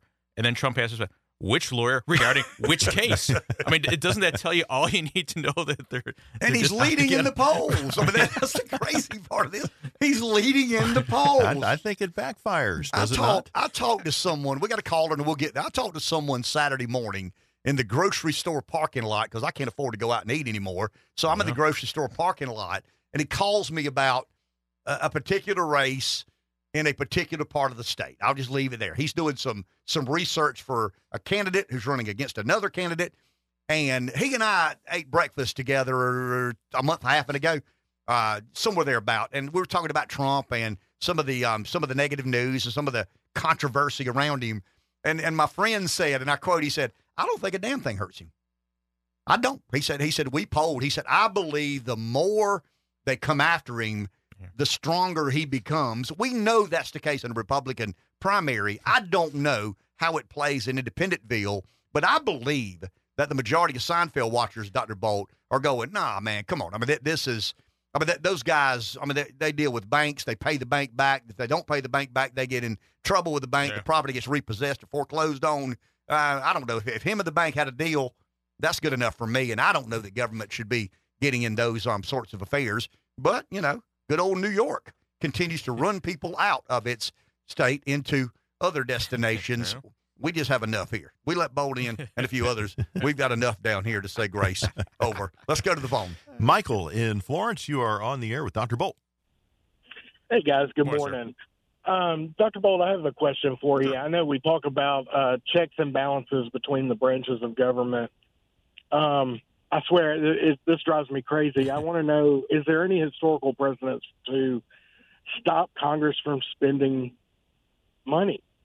I mean, they are, and I know they hold the purse strings. Yeah. It's their purview, but this is this has become this has gone beyond the pale as far as I'm concerned. Thank Uh, you, is sir. Pre- historical precedent? Appreciate the call. No, th- th- there have been presidents who've used the veto power. Well, Jackson closed over the bank this, down. though. Exa- Jackson, and and there were other guys who were just these. They would say these are petty. These are these are pet projects, local projects. It's a waste of the taxpayers' funds. Now, again, the problem is a presidential veto is an absolute, and so again, what we do today now, we just we just put a whole bunch of stuff together in these big, huge spending bills. So if the president says, "No, no, no, I don't like this. This is too much," well, there's enough guys who are going to have who are going to lose that the veto is probably going to be overridden. So I was like, well, I might as well sign the darn thing rather than look bad and then lose in the end. But no, it, it takes a, a president with a lot of courage and some political support behind him in Congress that's going to sustain the veto. And again, you haven't had this in a long time. But you, know, you had had guys like Jefferson and Jackson uh, who were saying, no, this is a uh, this is a waste of the taxpayers' money. And again, these guys were vetoing bills where they were just appropriating uh, a couple thousand dollars to stuff. And Andrew Jackson vetoed a bill because uh, they were going to build a road through his political enemies, Henry Clay's home state. And that was the only reason why uh, Jackson said, heck no, we're not going to spend money on this. I'm not going to help out a guy who, who hates me. And so, eh, kind of a Trump esque quality, if you will. But again, no, it's, it's been a long time, though, since we've kind of had somebody with that moral backbone. Who was the first big spender? I mean, who would have been in, in my, you know, the way we make determinations now? Um, I mean, they're all big spenders now, Republicans and Democrats, because they do omnibus and, and continuing resolutions and they fund these entitlement plans and programs. But who would have been the first big spender in the American presidency? you know, the Washington and Hamilton, they were spending a lot of money early on. Hamilton thought a, a national debt, if properly managed and funded, was in fact a good thing. You spend money, you tie the wealthy, the rich guys to the new government. So this way, they're not issuing calls to, hey, maybe we ought to get rid of this Constitution and start from scratch. Political brilliance uh, on the part of Hamilton's part. It kind of goes away after that. Uh, it wasn't until 1890 that was the first time that Congress spent a billion dollars. 1890 in an entire session. I mean, nowadays in America, we do the morning prayer and then we spend a billion dollars every day. But we spend a billion during the prayer. there you go. I mean, we do. I mean, if you, Well have seen the debt clock, we're spending a billion dollars while we're thanking the good Lord for our breakfast. You know, you're you're absolutely. But again, in eight, it was a big deal. It was a watershed moment. The, most of the people voted those guys out of office, and so you had a sort of had a uh, just cut cut spending after that. But again, ever since sort of like World War II, uh, we've just been off to the races. We've been priming the pump. Uh, government spending is a good thing uh, in the minds of many Americans. Well said. We'll take a break. We'll be back in just a few moments. 843-661-0937. Dr. Will Bolt, History Chair, Francis Marion University, and a native of Buffalo, New York, where they're trying to not put Trump in prison. Yeah, they are. Yeah, they are. They, I don't think they've tried to take him off the ballot yet, but they're trying to put him in prison and bankrupt his business. Yeah, only because they haven't figured out a way. Yeah. Well, I mean, that, you know, that, give them time. Right. I mean, they, there's still You know they're working. there's still other um, levers or levers to pull. Let's go to the phone. Don in Florence. Hi, Don. You are on with Dr. Bolt. Hey, uh, good morning. Good morning, sir. Uh, say uh, we're not. We shouldn't be worried about uh, Trump's uh, assets. His major assets hadn't been stated yet, and that's information. He has information that the Russians need, so Putin should easily be able to loan him or give him a billion dollars to get him out of his hole. Based on, I'm, that's an interesting Well, storyline. he, has, he has information. Uh, uh, our secrets. Uh, he knows uh, uh, American spies in Russia. He knows uh, Israeli spies there. So Putin would like to have those names and be able to eliminate them. So they're valuable assets that Russia has. So you think Trump would sell the country out to pay off the debt? Well, he has teasers like giving away our secrets. Uh, so why wouldn't they believe that he has uh, something valuable to give them? But I mean, you're making a, you're. Ma- I mean, I, I'm I'm waiting on some sort of fact. I mean, give me give me. It's a fact that he's been fined 354 million dollars. It's a fact that the basis of that trial is the banks got paid back, but they misstated the value of his company. I mean, I can give you a lot of facts on taking him off the ballot. There are facts on 91 indictments. There are facts on you know a trial in New York where a judge said he owes 345 million dollars before he can appeal. I'm still waiting on a fact about Well, his story about, about the story you're talking about. Well, where, where are the facts in regards to that? I mean, I get the MSNBC talking point. He might just But be just trying to be about cute here. I'm talking about money. He don't have to worry about money because he's got valuable information to, for sale. I'm still waiting on a fact. Well, he's he knows he's stolen our our top secret documents. I don't know if he's got gone through it enough yet, but he certainly knows a few tidbits. He don't have to have have to have the secrets about how to build a jet plane or anything. He just needs to have. But I mean, uh, your, is your argument that he has the secrets? He could sell the secrets to Russia. Russia pay him enough to pay off his business debt. Is that the story? Yeah, that's what my point is. Okay, well that that's silly, but I mean that's cute. Yeah, that that's Good that's, try. I mean that's um that's the MSNBC I talking, guess. the mainstream media. I did talking see point. that uh, somebody said that But, if, but can, can I say this? I'm sorry, I'm interrupting. That is so typical of the never Trumper. They've got these stories, but there are no facts. I mean, they, and they're cute, and, and and they probably celebrate you at the country club, and you know when you put your vanilla latte down. I mean, you sound a little more resounding th- than before. I get all that. I mean, I understand social status, and I mean, th- th- there's a there's a burden you carry in those social circles when it's known that you're for Trump. Um, but but I'm I'm still waiting on somebody to factually argue that Donald Trump is going to sell national security secrets to the Russian government. I mean, that's that's been since uh, 2016. I mean, both that's an eight year rumor. It's a, a, a boogie, a boogeyman. Yeah, I mean, they well, want us. They want us to believe that it's, it's another scare tactic. And and maybe he does. I mean, may, maybe possibility, maybe yeah. Trump has at Mar-a-Lago some of the top secret information, and he knew that this trial was coming down the pike, and he knew he'd have to come up with three hundred forty-five million dollars. And now's the time to call Putin and say, "Hey, do you want these? Uh, do you want this top secret information or not?" That may be true. But that- once again, I have not seen any data or any. I've seen story after story after story. It's alleged. Right. This could be. This might be. What if this were to happen? But but I can quote the facts, and the facts are that Trump has. they- They've tried to take him off the ballot. There's 91 indictments. They're trying to charge him in Georgia, New York, and uh, Georgia, New York, and Florida with the obstruction of justice and mishandling classified information. And it's a fact that Letitia James ran in New York saying, if given the opportunity, I'm going after Donald Trump. Well, what I was going to say is I read that if they take Truth Social public, then his shares are worth about four billion. Hmm, okay. Why don't they take it public? well, they might be. Yeah. Well, I mean, I, I'm a little Charlton Heston like. You ready? I may pay that 345 billion. It'll be over my dead body. I mean, it would be over my dead body before I paid the New York government 345 million dollars on some bogus lawsuit. But but it, it really, I mean, and I mean this with all due respect. The the people that I mean, and I'm talking about the never Trumpers. I'm not talking about those who say, man, he's a little bit too different, he's a little bit too crazy, too chaotic. I respect that. I mean, I really and truly respect that. But there's that element out there that says he's got those papers in Mar-a-Lago because he wants to sell them to Putin. I mean, I, I think you can accuse Trump of a lot of things being unpatriotic. Yeah. Doesn't seem to be Well, uh, one of those. You know, I'm, I'm not one to kind of go down the conspiracy road, but if, if there was any possibility of that, I'll have to believe the guys, the men and women at Langley, Quantico, CIA, FBI, might have a thing or two to kind of say about that. They might be a way to maybe discourage him or make sure that it. I like to think the intelligence agency wouldn't like uh, somebody ratting out or exposing where our, our assets are throughout the world. You have a, another call? Okay, 843 661 0937. Dr. Will Bolt, History Chair, Francis Marion University, is with us. So, what do you think happens Saturday? Nikki Haley, uh, it's been on Fox News all morning. She has a major announcement Ah, today yeah. at 12 about state of the state. There's no way Nikki gets out. I Can't. mean, I just can't for the life Not of me now, right. imagine. That would be the surprise of the century.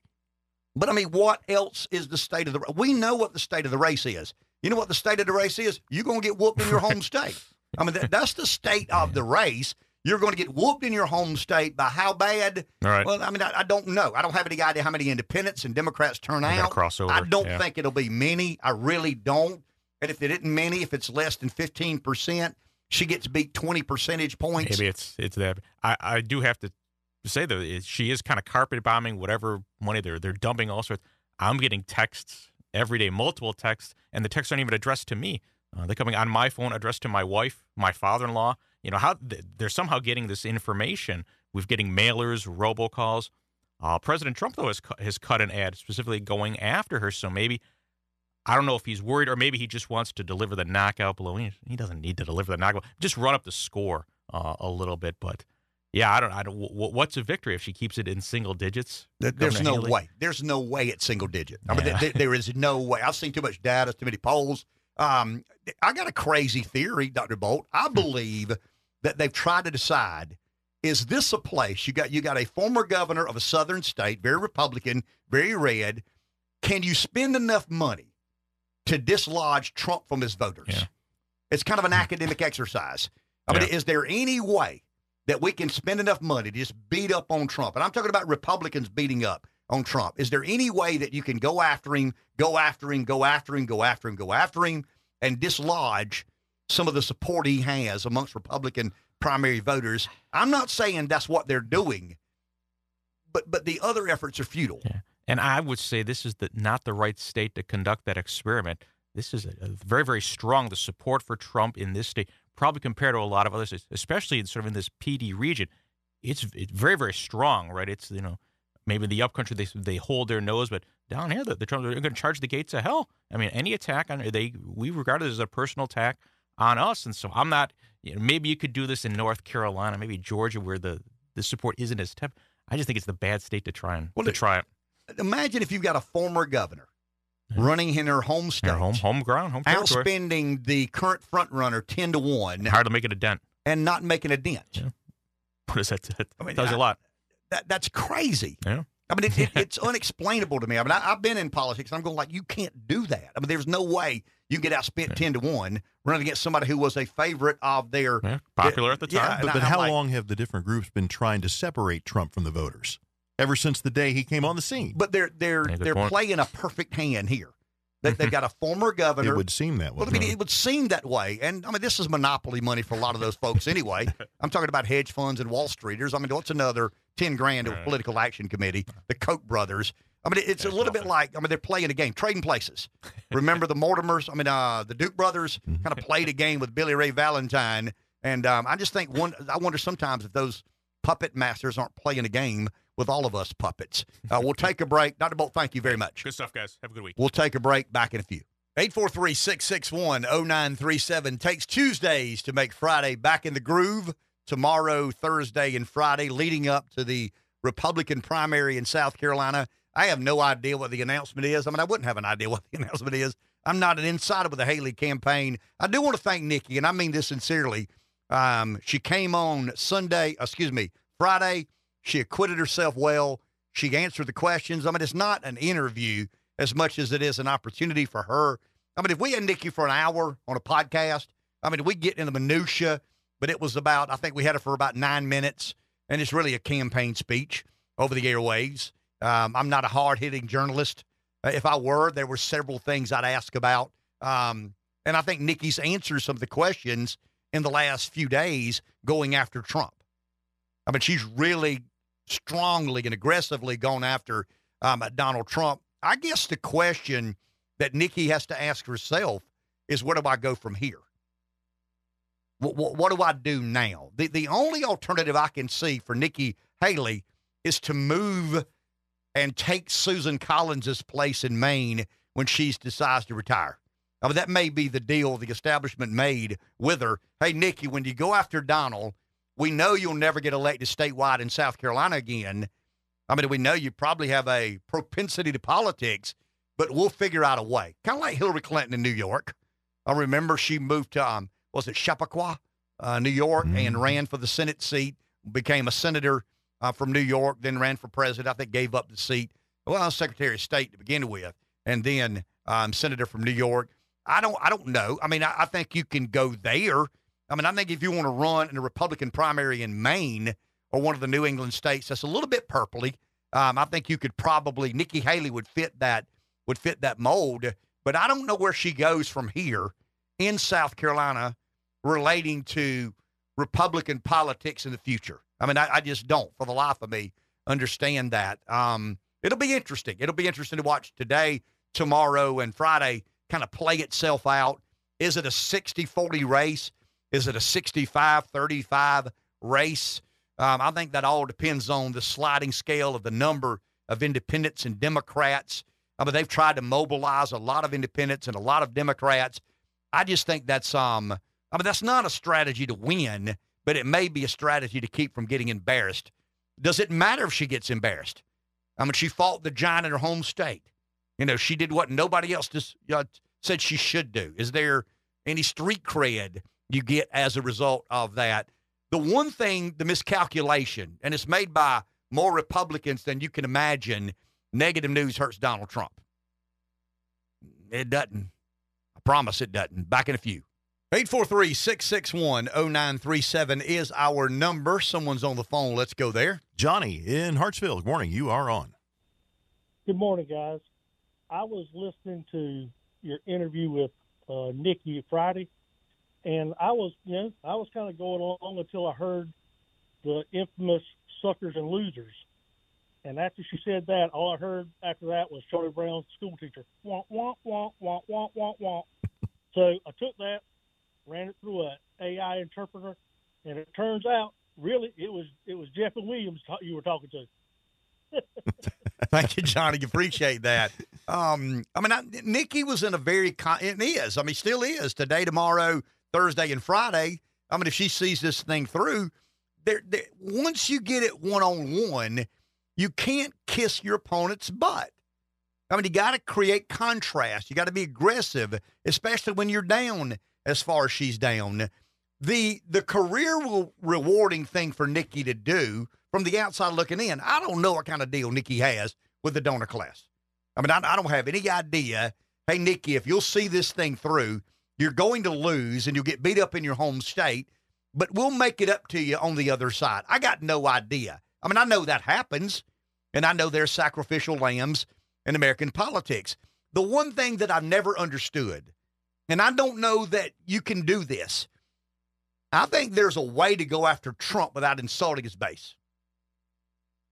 I mean, I, I really believe that. And and I'm, you know, what, what do you do in the moment? I don't know. What what subject do you take on? What issue do you address? I don't know. But but I just got to believe that when you go after Trump, he has this weird way of making it about them and not him. They're not coming after me. I mean, they, you know, they're they're not calling me a jerk. They're calling you a jerk. Well, no, they're calling you a jerk because you kind of are a jerk. They're not calling me a narcissist and an egomaniac. They're calling you a narcissist and an egomaniac.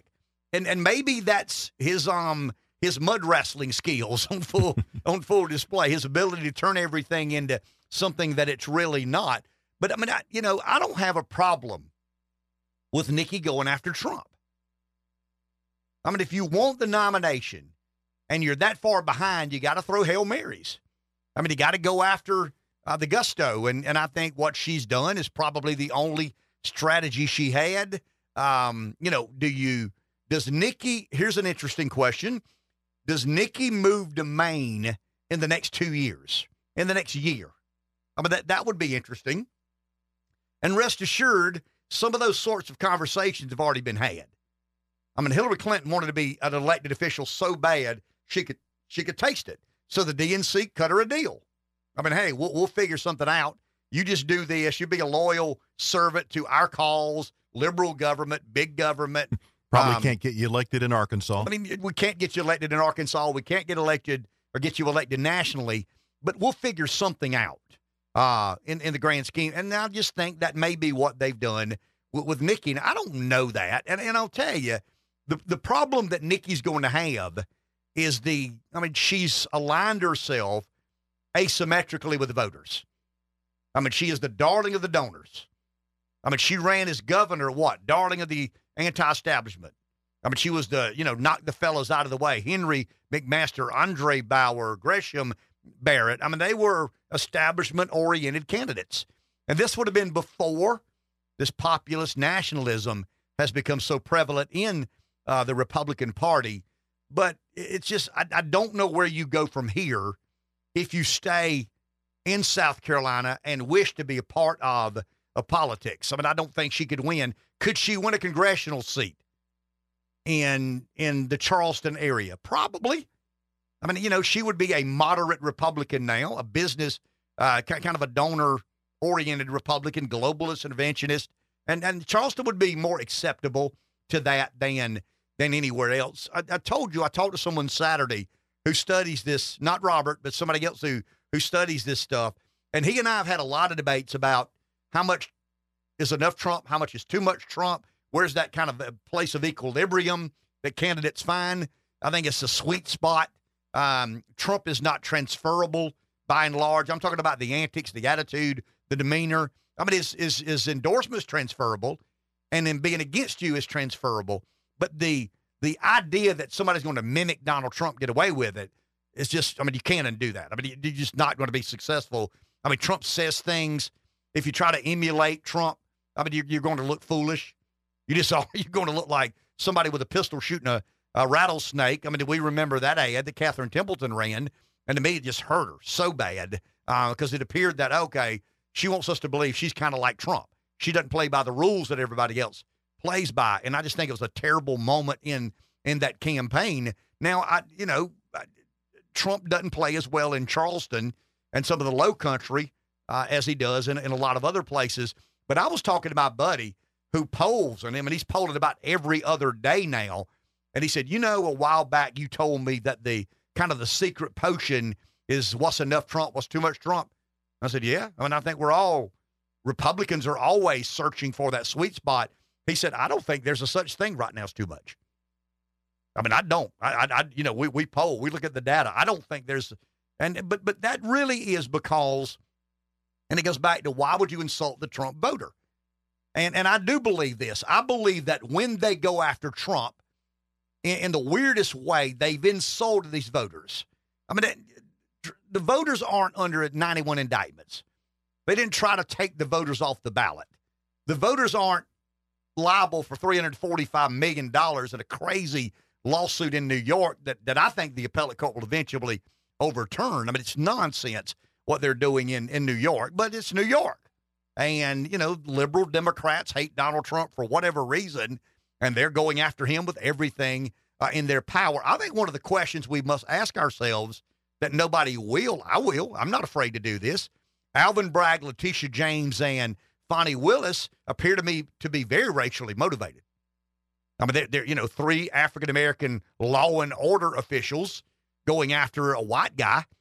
I mean, if it were inverted, you could rest assured it'd be all about race and racism. Um, I saw Ann Coulter on Bill Maher's show, and she was talking about the Kansas City shooter, and and Maher kind of challenged her. So you've got these supernatural powers, and and Ann Coulter basically said, and she'll say about anything. She said, "We know that the Kansas City shooter was not white because they hadn't told us. I mean, we know that. We we know. I mean, if he'd been white, we'd have been told." Um, we had a horrific shooting here in Florence yesterday. 15 year old dead. I think they've arrested two of the three. One other is at large.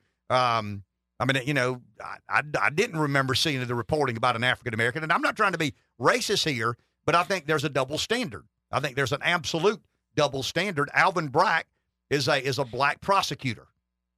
Letitia James is a black prosecutor.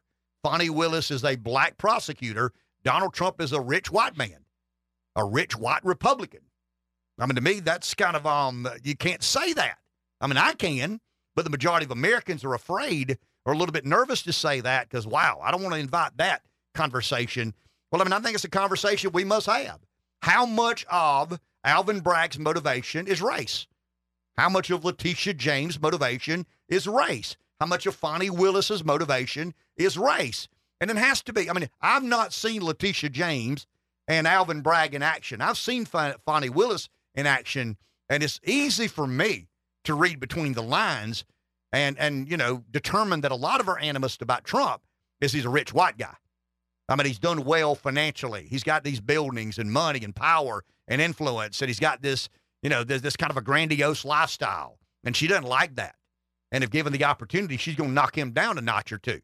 And I think a lot of that is based on not law and not legalities and not presidential elections, but rather, you know, I'll teach I'll teach the man a lesson.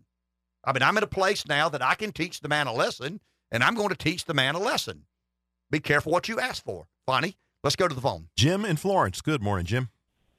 Hey, good morning, guys. I'm glad I could get in before the Jeff and Ken hour. Um, but but uh, um, when it comes to uh, black crime in this country, uh, we have a serious problem. No one's talking about it. Nobody wants to talk about it. Um, but uh, it is a huge problem and is a huge problem here locally um, that's just never going to be dealt with. But um, Ken, when we look at this primary on Saturday, I mean, we keep talking about Democrats voting in a Republican primary, and then, you know, we get the phone call that says, well, that uh, we're going to have poll watchers seeing how many Democrats actually cross over how are we, I mean to get into the weeds? How are we supposed to measure that? Because you don't register in South Carolina. Um, I mean, technically speaking, I voted in the Democrat presidential preference primary in 2020 just because there wasn't a Republican one, and I I wanted to go vote for vote for Tulsi Gabbard because I kind of like her. Don't agree with much anything she says, but I do like her willingness to say it.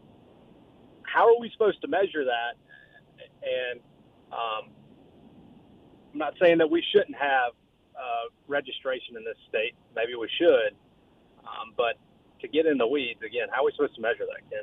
Thank, Thank you. you. Jim. See, and I don't know the answer to that. I mean, I, I'm not a technocrat. I'm not the guy that that you know understands step by step how you determine, you know, if this person is a Democrat voting in a Republican primary, is this person declares themselves an independent, voted in the Democrat primary last two cycles and voting uh, this time. I'll try to get you an answer, Jim. Let's do this. Let's get somebody to come on from the that, that has a lot of familiarity with that. Robert would know. Uh, Josh, see if we can get Robert to come on and talk a little bit about. I mean, it's three days before the primary, but Robert has spent a great deal of his life as a Republican operative before he caught lightning in a bottle and built the best mousetrap ever, finding the Trump voter. I mean, that, that was what Robert's dedication was. I mean, he's kind of one of these turnout gurus. Uh, what percentage of Democrats, what percentage of independents, what percentage of Republicans. I'm not the guy to ask that. And, and I'm not capable of getting in, in, in the weeds. I have spent a good bit of my time in the last couple of three years since COVID, since the 2020 presidential election, understanding the significance of unsupervised mail in ballots. I mean, I, I think I spent enough time to say, okay, I get in the weeds there. We talked a little bit this morning about these tax exempt nonprofits and, you know, how you're registering to vote now and automatic uh, automatic voter registration in some of these swing states. But when it comes to South Carolina and how we determine the percentage of Democrats or independents who vote in the primary, I'm not the guy. But we'll get you an answer, Jim. I'll assure you of that. And and I go back to my I mean I'm talking macro here for a second. I believe that the RNC understands how much of a failure they've been at voter turning, turnout at the national level, and they're blaming it on Trump. Trump's the scapegoat. I mean, Trump's driving all this turnout. No, no, Trump's driving turnout on our side and theirs. But the overperformance of the Democrats in these special elections that I think are the best predictives, that's not about Trump. I mean, I, I just don't buy that. I think that's a scapegoat. I think the the DNC and these not for profits they've allowed to be kind of the face of, ah, the face of, they, they've allowed to not be the face of, you know, voter turnout and, and some of the unsolicited mail in ballots, the chain of custody conversations we've had over the years. I, I just believe that if you're in the RNC and you're getting, I mean, well, here's the data 33 special elections, 22 were Democrat lean. The Democrat won every one of those. 11 were Republican lean and the Democrat won seven of those. In the collective of the 33 races, the Democrat was plus 10. In the actual vote margin, the Democrat was plus 21. So the Democrats overperformed by 11 percentage points and were led to believe that that's Trump driving Democrat turnout. And that's just not the case. Special elections are all about turnout, targeted turnout and these tax exempt nonprofits that have kind of trafficked in some of these states that have allowed automatic voter registration and the expanded use of unsecured mail in ballots, that's the ticket.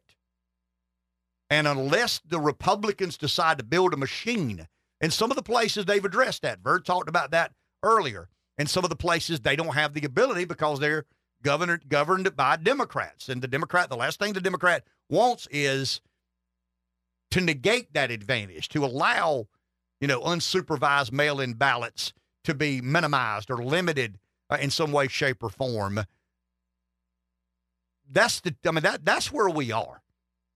Now, once again, I've not paid close attention to South Carolina because I've always thought it's a given that the Republican wins here. So I spend a lot of time, energy, or effort worrying about it. I'm far more concerned about what happens in Georgia what happens in Pennsylvania, what happens in Michigan, Wisconsin, Nevada, Arizona, North Carolina to some degree.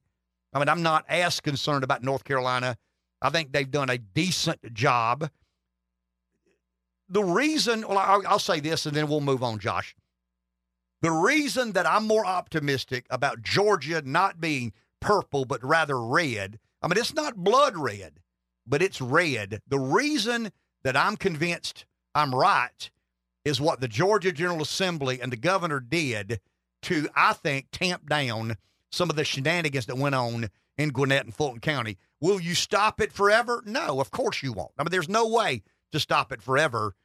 But but I think the some of the felony charges, some of the fines, I think not allowing somebody to vote is so minuscule. Okay, take my let me ask you, Rev, if you got caught you know, operating some sort of illegal voting ring, and somebody gave you an option of a five thousand dollar fine and five years in jail or losing your right to vote, uh, which which one do you take? I mean, I, I love democracy, but not, I love freedom right. more than I do uh, democracy. I love to roam and inhabit the earth as I see and choose, yeah. uh, rather than someone, you know, uh, taking a key, turning a key in a lock, and say, "We'll see you in the morning." Uh, yeah, I don't want any part of that. And I think the threat of five years incarceration has caused some of these precinct hustlers to rethink, you know, what their career path uh, may need to be. Take a break. Back in a few. Let's go to the phone. Ron Schmelz will call in just a couple of minutes, but let's squeeze a local listener in, or a listener nonetheless. I don't know how local he is, but let's go there. Neil is in Sumter listening to WDXY. Hi, Neil. Hey, good. Uh, good to talk to you guys. Uh, local, local enough, right? Only 40 miles down the road. Hey, I went to. Uh, am I coming through there? Yeah. Yeah, I uh, went to Nikki's rally yesterday, and I thought she rung. This was here in Sumter. They're pretty well attended, uh, probably about 300 people, and I thought she really had the right tone as regarding Trump. she makes a point. Chaos follows him everywhere, and I know she's been saying that for a while, and it is kind of true.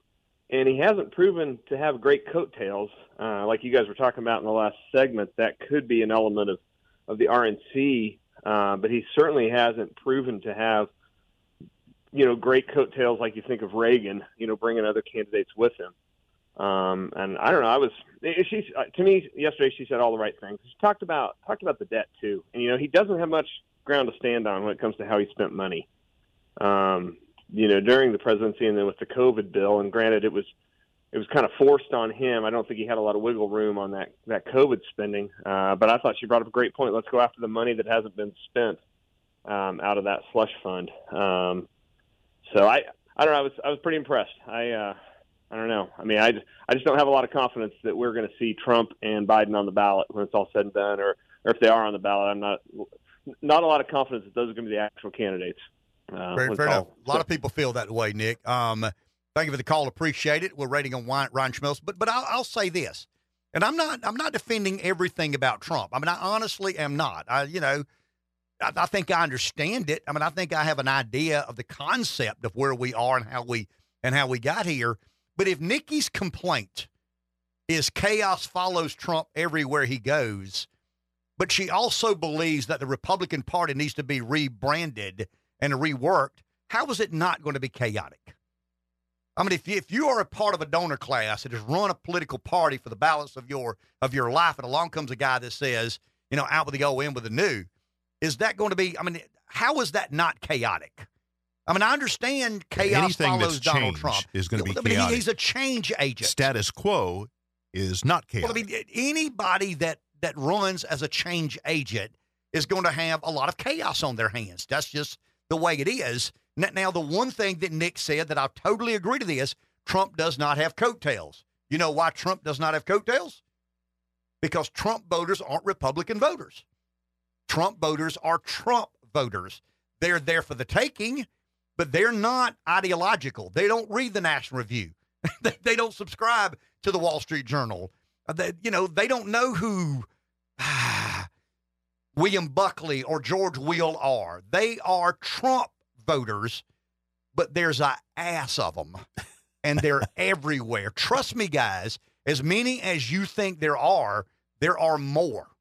There are more political misfits that have kind of checked out on status quo politics, and all of a sudden, there's a message out there that resonates or they can resonate with, and they're showing up in record numbers. So, so, so I'll accept that Trump doesn't have coattails because once again, he's a change agent, and his army is there for him, not necessarily the cause of conservative government. Fox News Radio's Ryan Schmelz is in our nation's capital. He's with us this morning. Good morning, Ryan. How are you? I'm doing good, sir. How are you? I am doing well. So, are we or are we not going to ever see, hear, read the transcript and recordings of the Biden interview with Robert Hur that Biden emphatically said, How dare you bring up my son and his death, when some of the other reporting says Biden was the one that brought that? How do we clear the air here, Ryan? And where are we in regards well, to that? Well, certainly we can clear the air by seeing the transcribed interview or, or, even seeing an audio recording of it, but I don't think we're getting that anytime today. It might take a while based off what the DOJ has said. Uh, but I do think we will get some of the air cleared when Robert Hur testifies before Congress, uh, I believe sometime next month. So whether or not we get it through uh, the release of these transcribed uh, interviews or we just get it from Robert Hur himself when he's questioned before Congress, uh, we'll just have to wait and see. Could members of Congress leak things that are privileged to that transcribed interview if they choose to? Ryan, is that typical or not? Well, I, I will say this. I don't know specifics on this one, but I, I can say that based off what we heard about this national security threat last week, uh, a lot of that information got out into the media relatively quick. So I wouldn't be shocked if this does get leaked, if, if in fact they turn it in.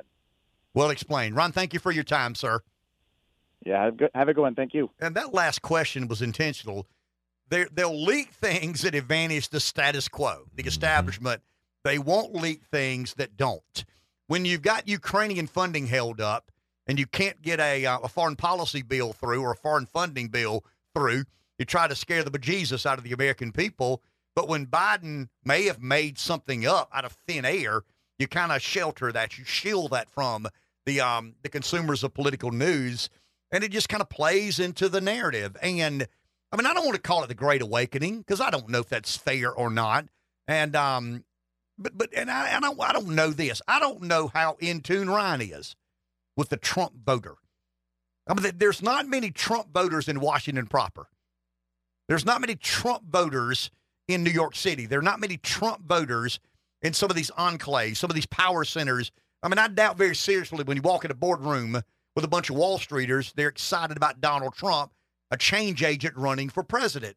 Uh, I think you see Jamie Dimon start hedging his bets. And all Damon Dimon is saying, look, man, Trump's policies were not that crazy. I mean, I get he may say things out of sorts and and get people discombobulated about what's right, what's wrong, what's decent, what's in indecent. But at the end of the day, his policies were fairly business friendly. I mean, the economy was doing pretty good when Donald Trump was president. I mean, that's Jamie Dimon doing his job as a, CEO of one of the major American banks. I mean, that's called politely hedging your bets. And I think somebody probably told Dimon, hey, man, this cat's got a better than 50 50 chance of being president again. And we don't need to be on the bad side. I mean, we just don't. So, so what's that worth? I mean, what is it worth for da- Jamie Dimon to so emphatically oppose Donald Trump? I mean, I'm sure Dimon would rather have Haley. She's more controllable. She's more predictable. She's more likely to do what they need have done. Um, she's more likely, in other words, there's a string and you pull that string. Some dogs kind of, you know, okay, he wants to go this way. We'll go that way. Other dogs say, I'm not going that way. I'm going to go this way. I smell something over there, you know, and that's kind of Trump. I mean, Trump's like, you're not going to jerk his chain. You're not going to pull his string.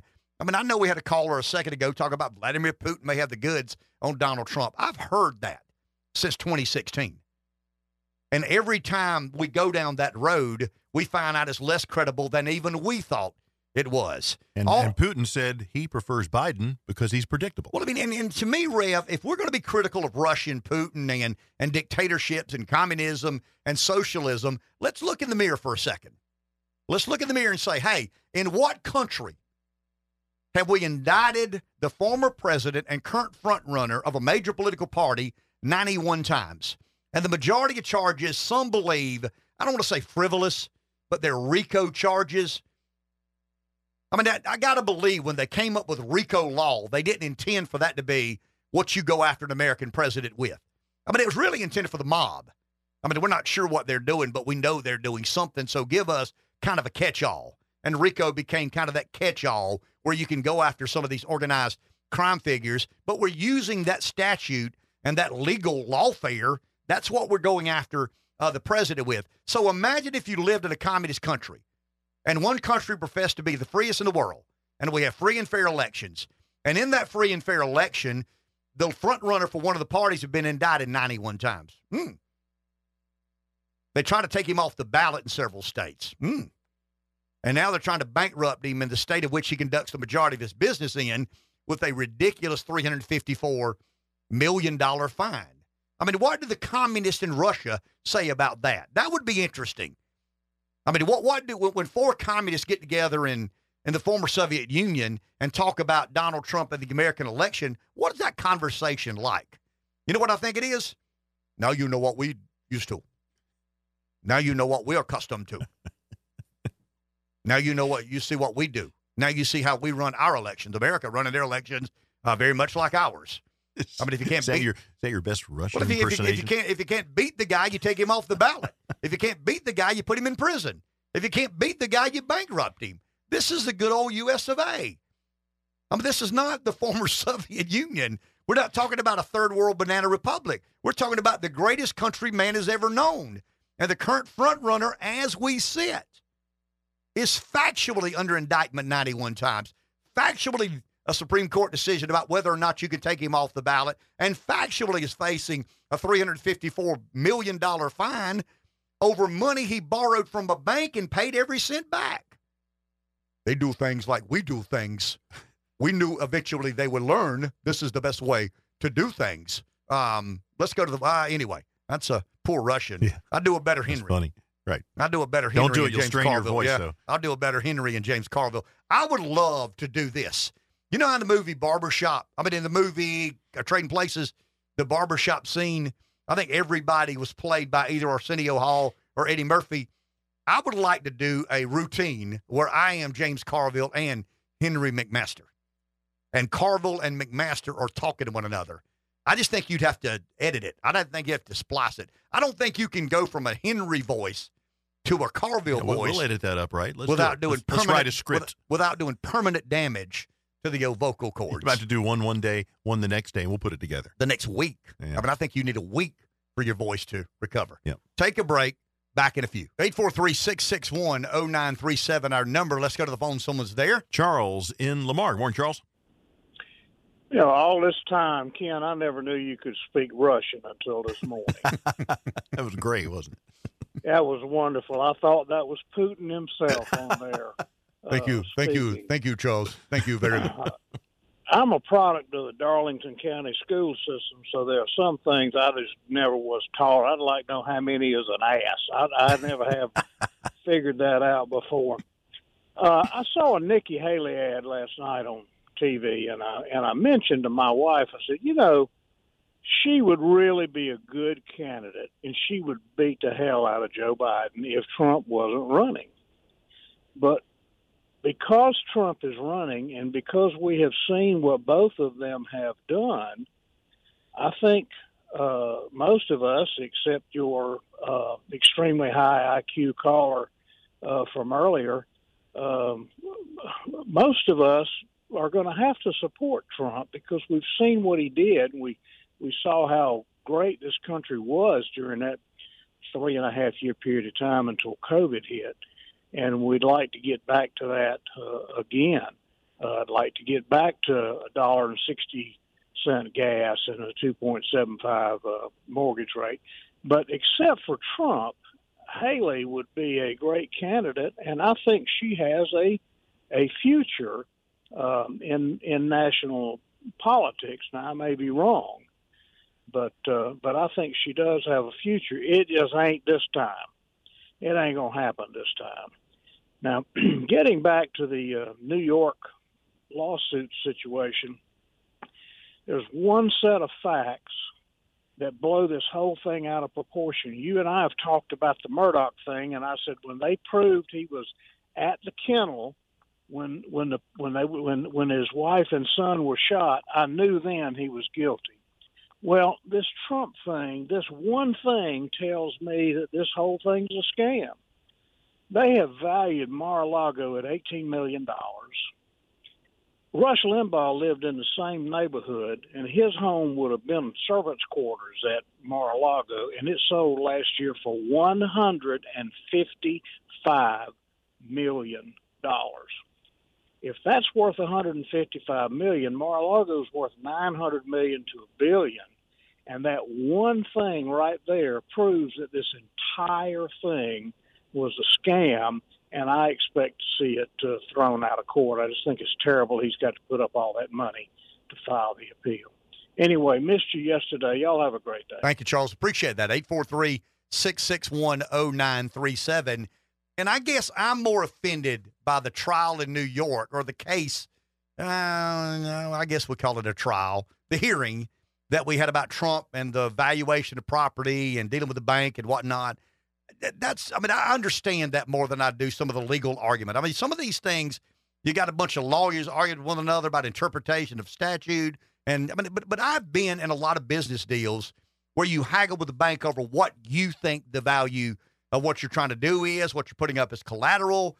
I mean, there, there's you got assessments and appraisals, you got history, you got you know eventual uh, development around that particular piece of property. I mean, it gets real complicated.